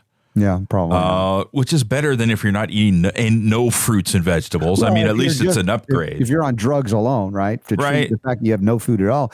But uh, if you if you traded in you know moon pies and Twinkies for for uh, you know conventional carrots. Well, yeah, and that's the thing. Those things and, in cellophane are subsidized and dirt cheap. Is it an improvement? Food, okay, it's an improvement, but. Yeah. Uh, you know, are they trying to angle for hey, let's uh, let's uh, you know uh, get some kind of subsidized thing, you know, where we're no. gonna get. Hey, you know, one way you can get pretty much free fruits and vegetables. Mm-hmm. Grow your own food. Grow your own food, right? Yeah. Exactly. Right. Uh, we have Marjory Wildcraft on from time to time. If you go to rsbfood.com, you can learn about that for free. Uh, by the way, it was the conclusion we need more studies.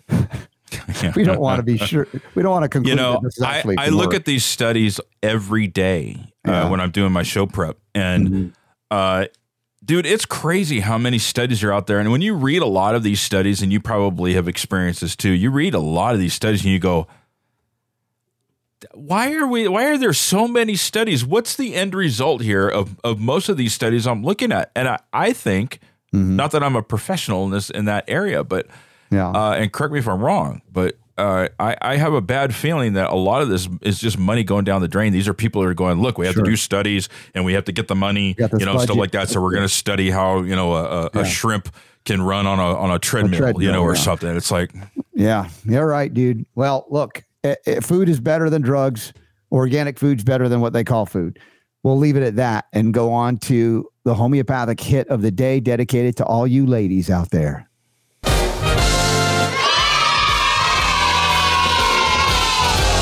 Playing all of the homeopathic hits every day, right here on The Robert Scott Bell Show. Yeah, today's homeopathic hit does indeed touch the ladies appropriately, though. It's Cimicifuga or Actaea racemosa. And uh, basically, it's the black cohosh in a homeopathic form. And you can see that cute little uh, picture that Super Don added into the cover slide for Cimicifuga today. I want to know why, if it's black cohosh, is it white?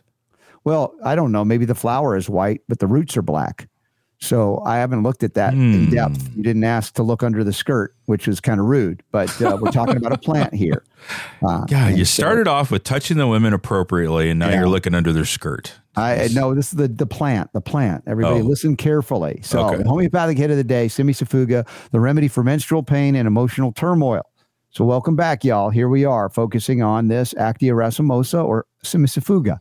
Uh, remedy often used for menstrual pain and emotional turmoil. This brief guide will delve into a few of the uh, applications of it as a remedy. It's derived from the root, exactly what I said, of the black cohosh plant, which is native to North America. Substance obviously carefully processed according to the pharmacopoeia into a homeopathic remedy. Now, the key focus on physical activity is conditions like menstrual cramping, but it does have some neck and back pain as well, muscle tension. But often this pain is in the pelvic region in that area. Mentally, individuals needing or indicating the use of Cimicifuga may experience emotional turmoil, mood swings, and a sense of gloom. So we can see a lot of female specific issues around the, the female cycle potentially, although it's not exclusive to that, but that's predominantly what this remedy is utilized for. Primary uses, again, menstrual pain, effective for dealing with musculoskeletal pain too, but menstrual, especially when it's associated with the menstrual cycle or is triggered by emotional stress, emotional turmoil, disturbances, particularly when there is a feeling of darkness and despair, often exacerbated during menstrual periods. So, again, this is the remedy. Try this before you try Midol or other toxic drugs low potency 6x 10x 12x 12c 30c whatever suitable for acute response mild pain or emotional upset. You can use it for more intense pain too. Just use it more frequently. If you use the medium to high potencies, typically more chronic issues and severe emotional states, please consult with a qualified homeopath if you're not sure how to go there. Now, some complementary remedies, we like to throw those into the mix. This means if you see uh, or Actaea racemosa in the Materia Medica, you might go, Oh, I don't know if this matches up really perfectly. Let me check out another remedy. Hey, how about pulsatilla? Often used after cimicifuga for lingering emotional symptoms or menstrual issues. Then I add here Lilium tigrinum. Super Don, can you translate the, the Latin term Lilium tigrinum into American English? I bet you could. Tiger lily? Yeah, you got it, my friend. Hey. It's the tiger lily. This remedy is also helpful for pathologies of the uterus and the ovaries. And then Caulophyllum which is similar but different. It's the blue cohosh, but it's the homeopathic remedy. It's great for uterine and cervical conditions, cervix. It also softens the cervix for easier delivery and childbirth. So if you're prepping to have childbirth, you want to start on caulophyllum within the last month to begin to soften the cervix. Cimicifuga, generally recognized as safe, of course, as a homeopathic remedy. Please avoid self prescribing for more severe or chronic conditions. And if symptoms worsen or persist, persist, please consult the homeopathic professional. And in conclusion, and repetitive, repetitively, I just made that word up. Cimicifuga, versatile homeopathic remedy, particularly effective for menstrual pain and emotional turmoil. Stay tuned for the Robert Scott Bell Show and more of our enlightening dives into the world of homeopathy through our homeopathic hits segment, especially when it's dedicated to the ladies.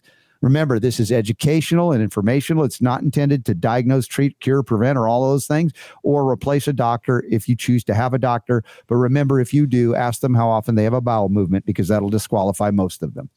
And with that, we're almost up against the break. Do I have time to do the Brooke Shields story? Or do we do that in the bonus round? We'll do. We can do that in the bonus. So if you want to know what Bruce I'm sorry, Brooke. Is it Bruce or Brooke? Oh my god! oh no! Like what did Bruce you just Jenner. do? Yes, the picture. You're gonna have to see this. Uh, Brooke Shields and potato chips. That's where we go in the bonus round, and then I've got to uh, connect at the bottom of the hour, do a pre-record a little bit for tomorrow uh, with Jonathan Emord, who's traveling as well. And uh, we got a lot more to do, guys and gals. And I appreciate you being here and sharing the show. Thank you to Tia Severino. And thank you to uh, Jack Roth, first time guest. I think he really brought it. I don't know if you were paying attention the first hour, but dude, I was digging it. We had a good time. Really good discussion. Yeah, it was good stuff. Not only the Kennedy assassination controversy, but we even got into little alien talk and mm-hmm. uh, all kinds of stuff. So, y'all, if you missed it, go back and listen and share the show. And remember, sign up for the newsletter. Easily done enough by texting my initials RSB to the number 66866. The number is double six eight double six, not triple six, double six. so there you go, y'all. Thanks for being here. God bless you. Love you. Be back in a moment for the bonus round if you want to stick around for more at robertscottbell.com where the power to heal is yours.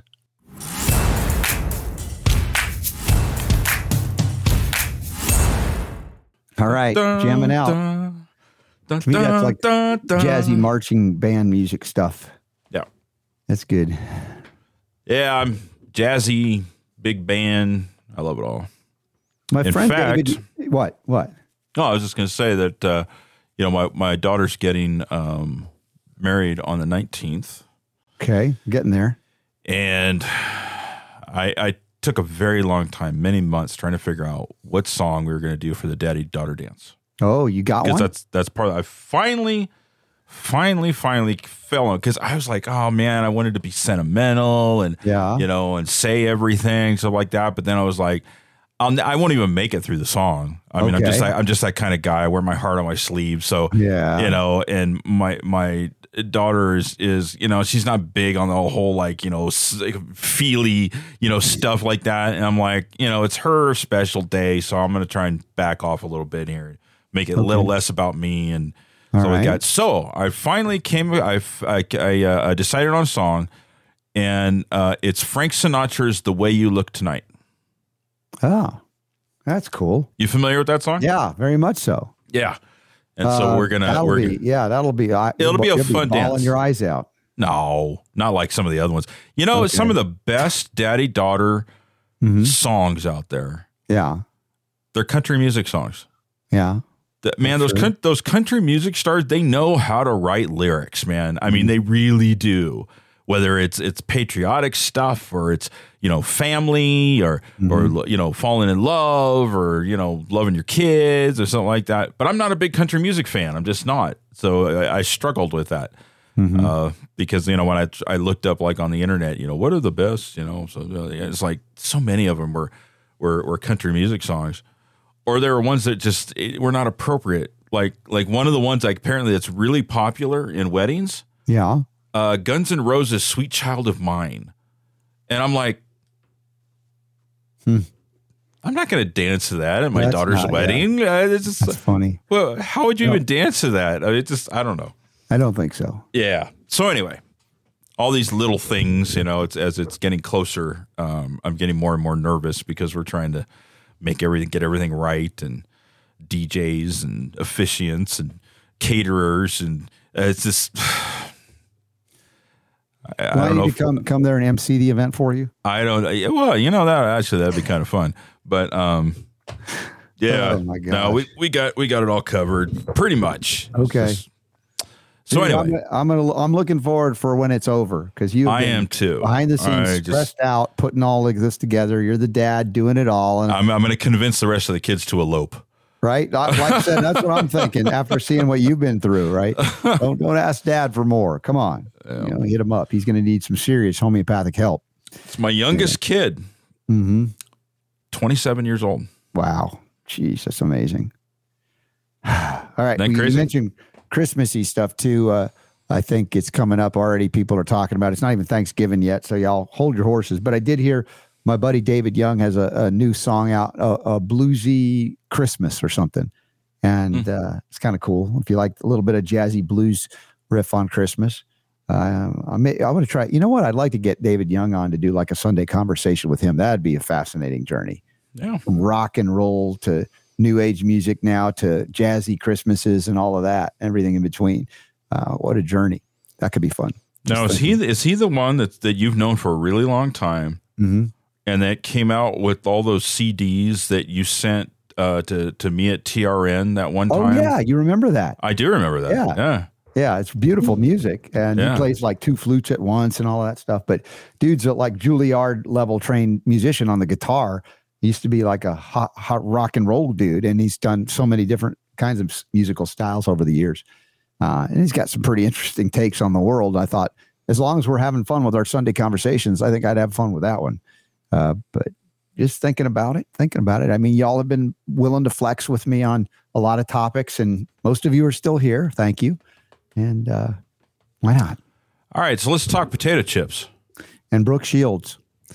So the story here, CNN, is my wife brought this to my attention yesterday, and, and we might have covered it yesterday. But the the angle wasn't what happened to her so much as what the doctors told her to do about it. That's really the, the story. But here's it. Brooke Shields says she had a seizure and woke up to Bradley Cooper holding her hand. Now, Oh, I didn't know about the Bradley Cooper angle yesterday when we were, or even today. And well, and and I had seen this the day before. okay, Uh, and it was about that she had had a seizure, and it was Mm-hmm. because she had drank too much water. And I've I've heard of this before, where if you drink if you drink too much water, it dilutes in uh, your your electrolytes, Correct. Yeah. and then you end up having a seizure. Mhm. And so that's as far as I got with it. I was like, oh, okay. Oh, that, and I noticed that in the that Brooke Shields. Now, I, you remember Brooke Shields? I mean, when we were when we were young, Mm-hmm. Right? I mean, she was supermodel, and she Yeah, was yeah. like, you know, extremely attractive, and all the guys thought she was amazing. Yeah. Um, she's kind of look got kind of like a, a Caitlyn Jenner thing going on now. You know, what She saying? does, doesn't she? Now, I don't see an Adam's apple, so I don't know what to make of that. But uh, anyway, uh, just saying. All right. All right, so, anyway. but she has this hyponatremia episode, apparently, Yeah. passes out, seizures, whatever, uh, and that she wakes up in the ambulance with Bradley Cooper. Now, that's all well and good. It's just kind of like a, a celebrity story to that point. But here's where she says at the end of this article I flooded my system and I drowned myself. And if you don't have enough sodium in your blood or urine or, or your body, you can have a seizure, she said, adding that the doctor's orders, her treatment plan includes eating potato chips every day. What? Yeah. I didn't think it was real when you told me this earlier. I was just like, no, Yeah. that that must have been like on like some parody site or something. That's It- it's yeah. real. That's to me the the story. Really? That's your answer for hyponatremia? I mean, I can understand in an acute scenario if they're still awake and haven't passed out, you can get them salt in any way you can right away. But that's your your long Doctor's orders. The pa- doctor's orders eat potato, Potato chips, chips every every day. day. And I've been looking super Don. I admit I like potato chips, but you know, I only get the organic ones and they're hard to find. Apparently, Yeah. all the potatoes that are organic, they're not turning them into chips. I don't know why. There's a lot of non-GMO and stuff, but I'm like potato chips fried in coconut oil. What or- doctor? or Why would you not just prescribe yeah, salt? Redmond real salt, Celtic. I mean, how salt. I don't know how much salt you're supposed to have in a day. Yeah, Um, but you know, I would be, I would guess that you could probably find some kind of salt that you could get that sodium from. Rather, why potato chips? right. There's so many things that have salt. Acrylamide, And, you know, not enough. Acrylamide. I, I tell you, if Brooke Shields was drinking Cardio Miracle every day, this She would wouldn't have get- happened. she would get those minerals. She would get that. Yeah. She would get, uh, you know. what Uh, she needs. but yeah, what doctor is going to say uh, you need to eat potato chips every day? Well, one that's a medical doctor probably. I'll bet you that doctor prescribes Ozempic too. You you got that right. And it's like, you know what? I'll bet a chiropractor wouldn't be this dumb to say No. that's what you should do every day. And that's that's not saying much because chiropractors are smarter than doctors mostly what they learn, even though they learn some of the same basic things doctors do, but then they switch off from pathology to other things.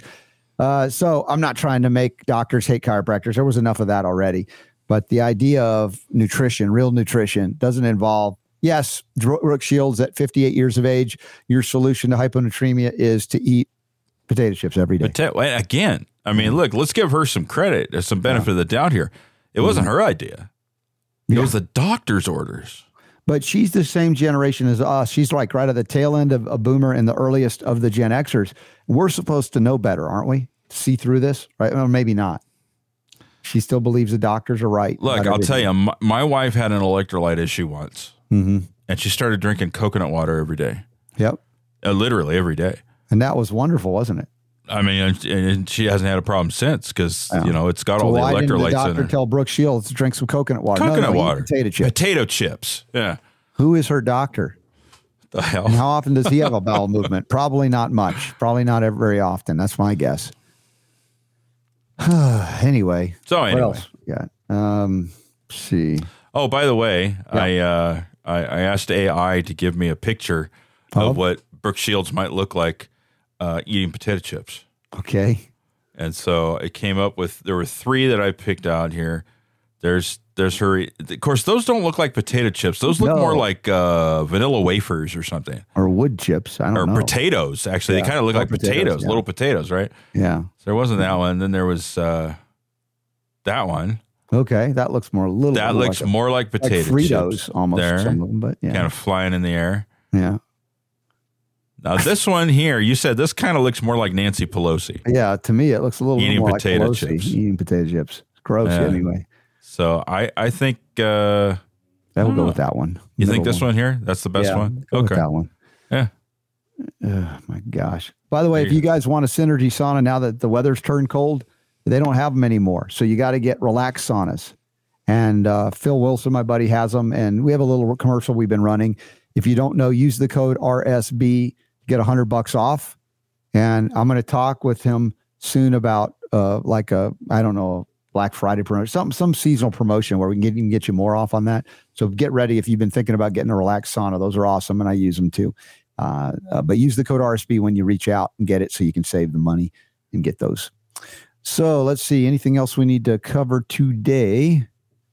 What else we got?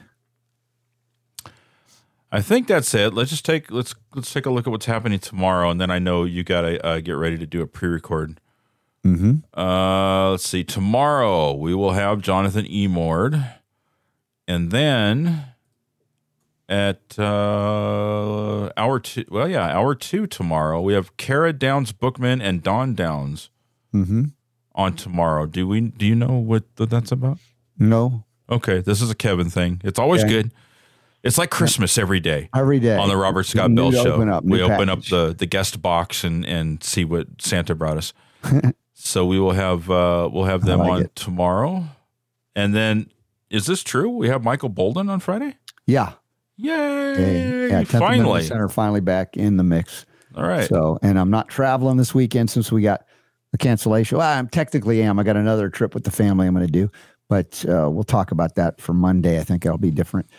But uh, yeah, hey, look, good show today. It was great having T on. I really enjoyed. Uh, was it Jack Roth? Yeah. Uh, and his book on Kennedy and the stuff. I hope you enjoyed the conversation and appreciate all the feedback in the chat room. Let me just see if there's anything on Rumble. Can you check that for us real quick? and I'll see. Uh,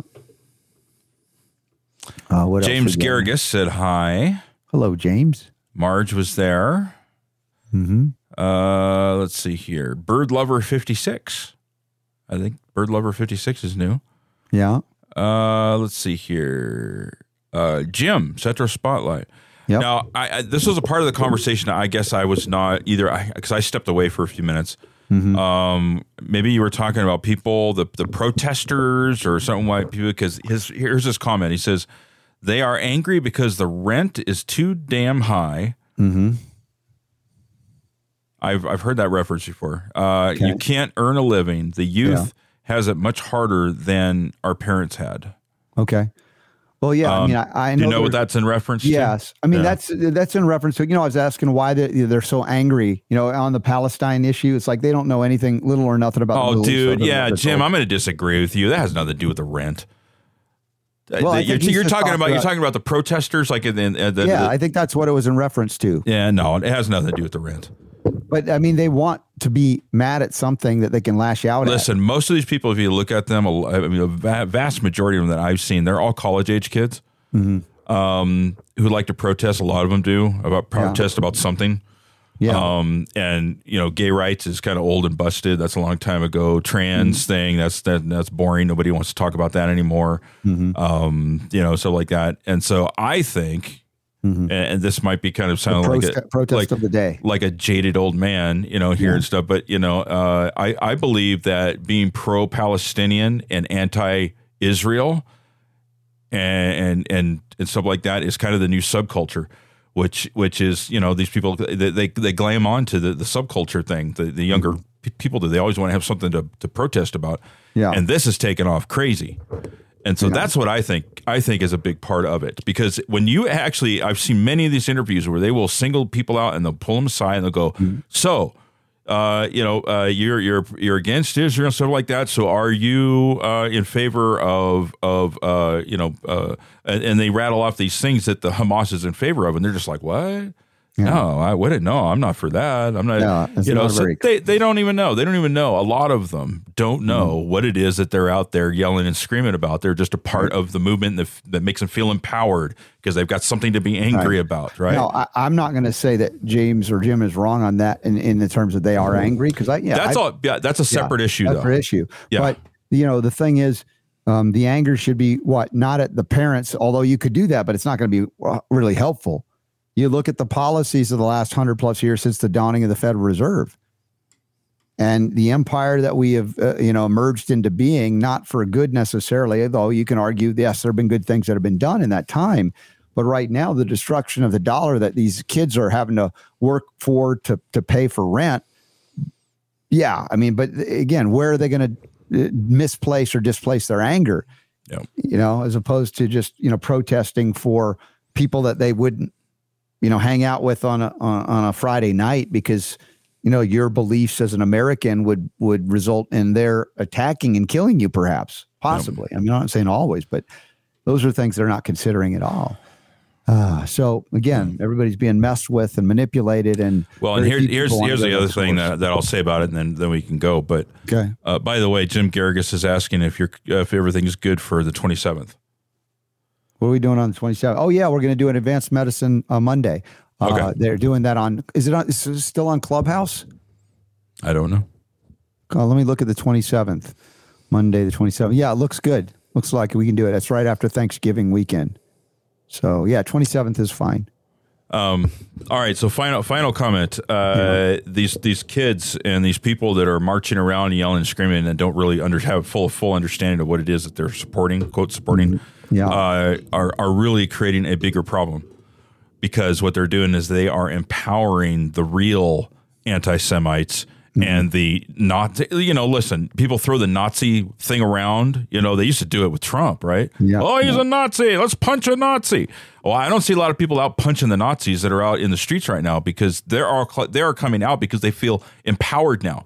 Yeah, uh, the anti-Semitism I was just reading about that that's that's growing now in of all places Germany, right? Yeah. You know these closet Nazis that are going, oh, hey. Cool. Look, look what they're saying. We- You know, now now we've got some numbers. Now we can exploit this. So we can we can we can uh, take advantage of this. Right. Uh, it's causing bigger problems, and I, I have a bad feeling this is going to get worse before it gets better. It's a s- it's a very weird, scary time that we're living in right now. Yeah.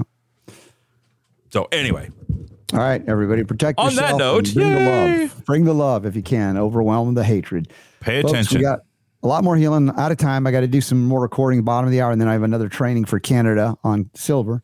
And Super Don, if you've got some stories for tomorrow, I do discuss and an overlay, we'll get that done, and I'll meet you back here in the recording room in 15 minutes.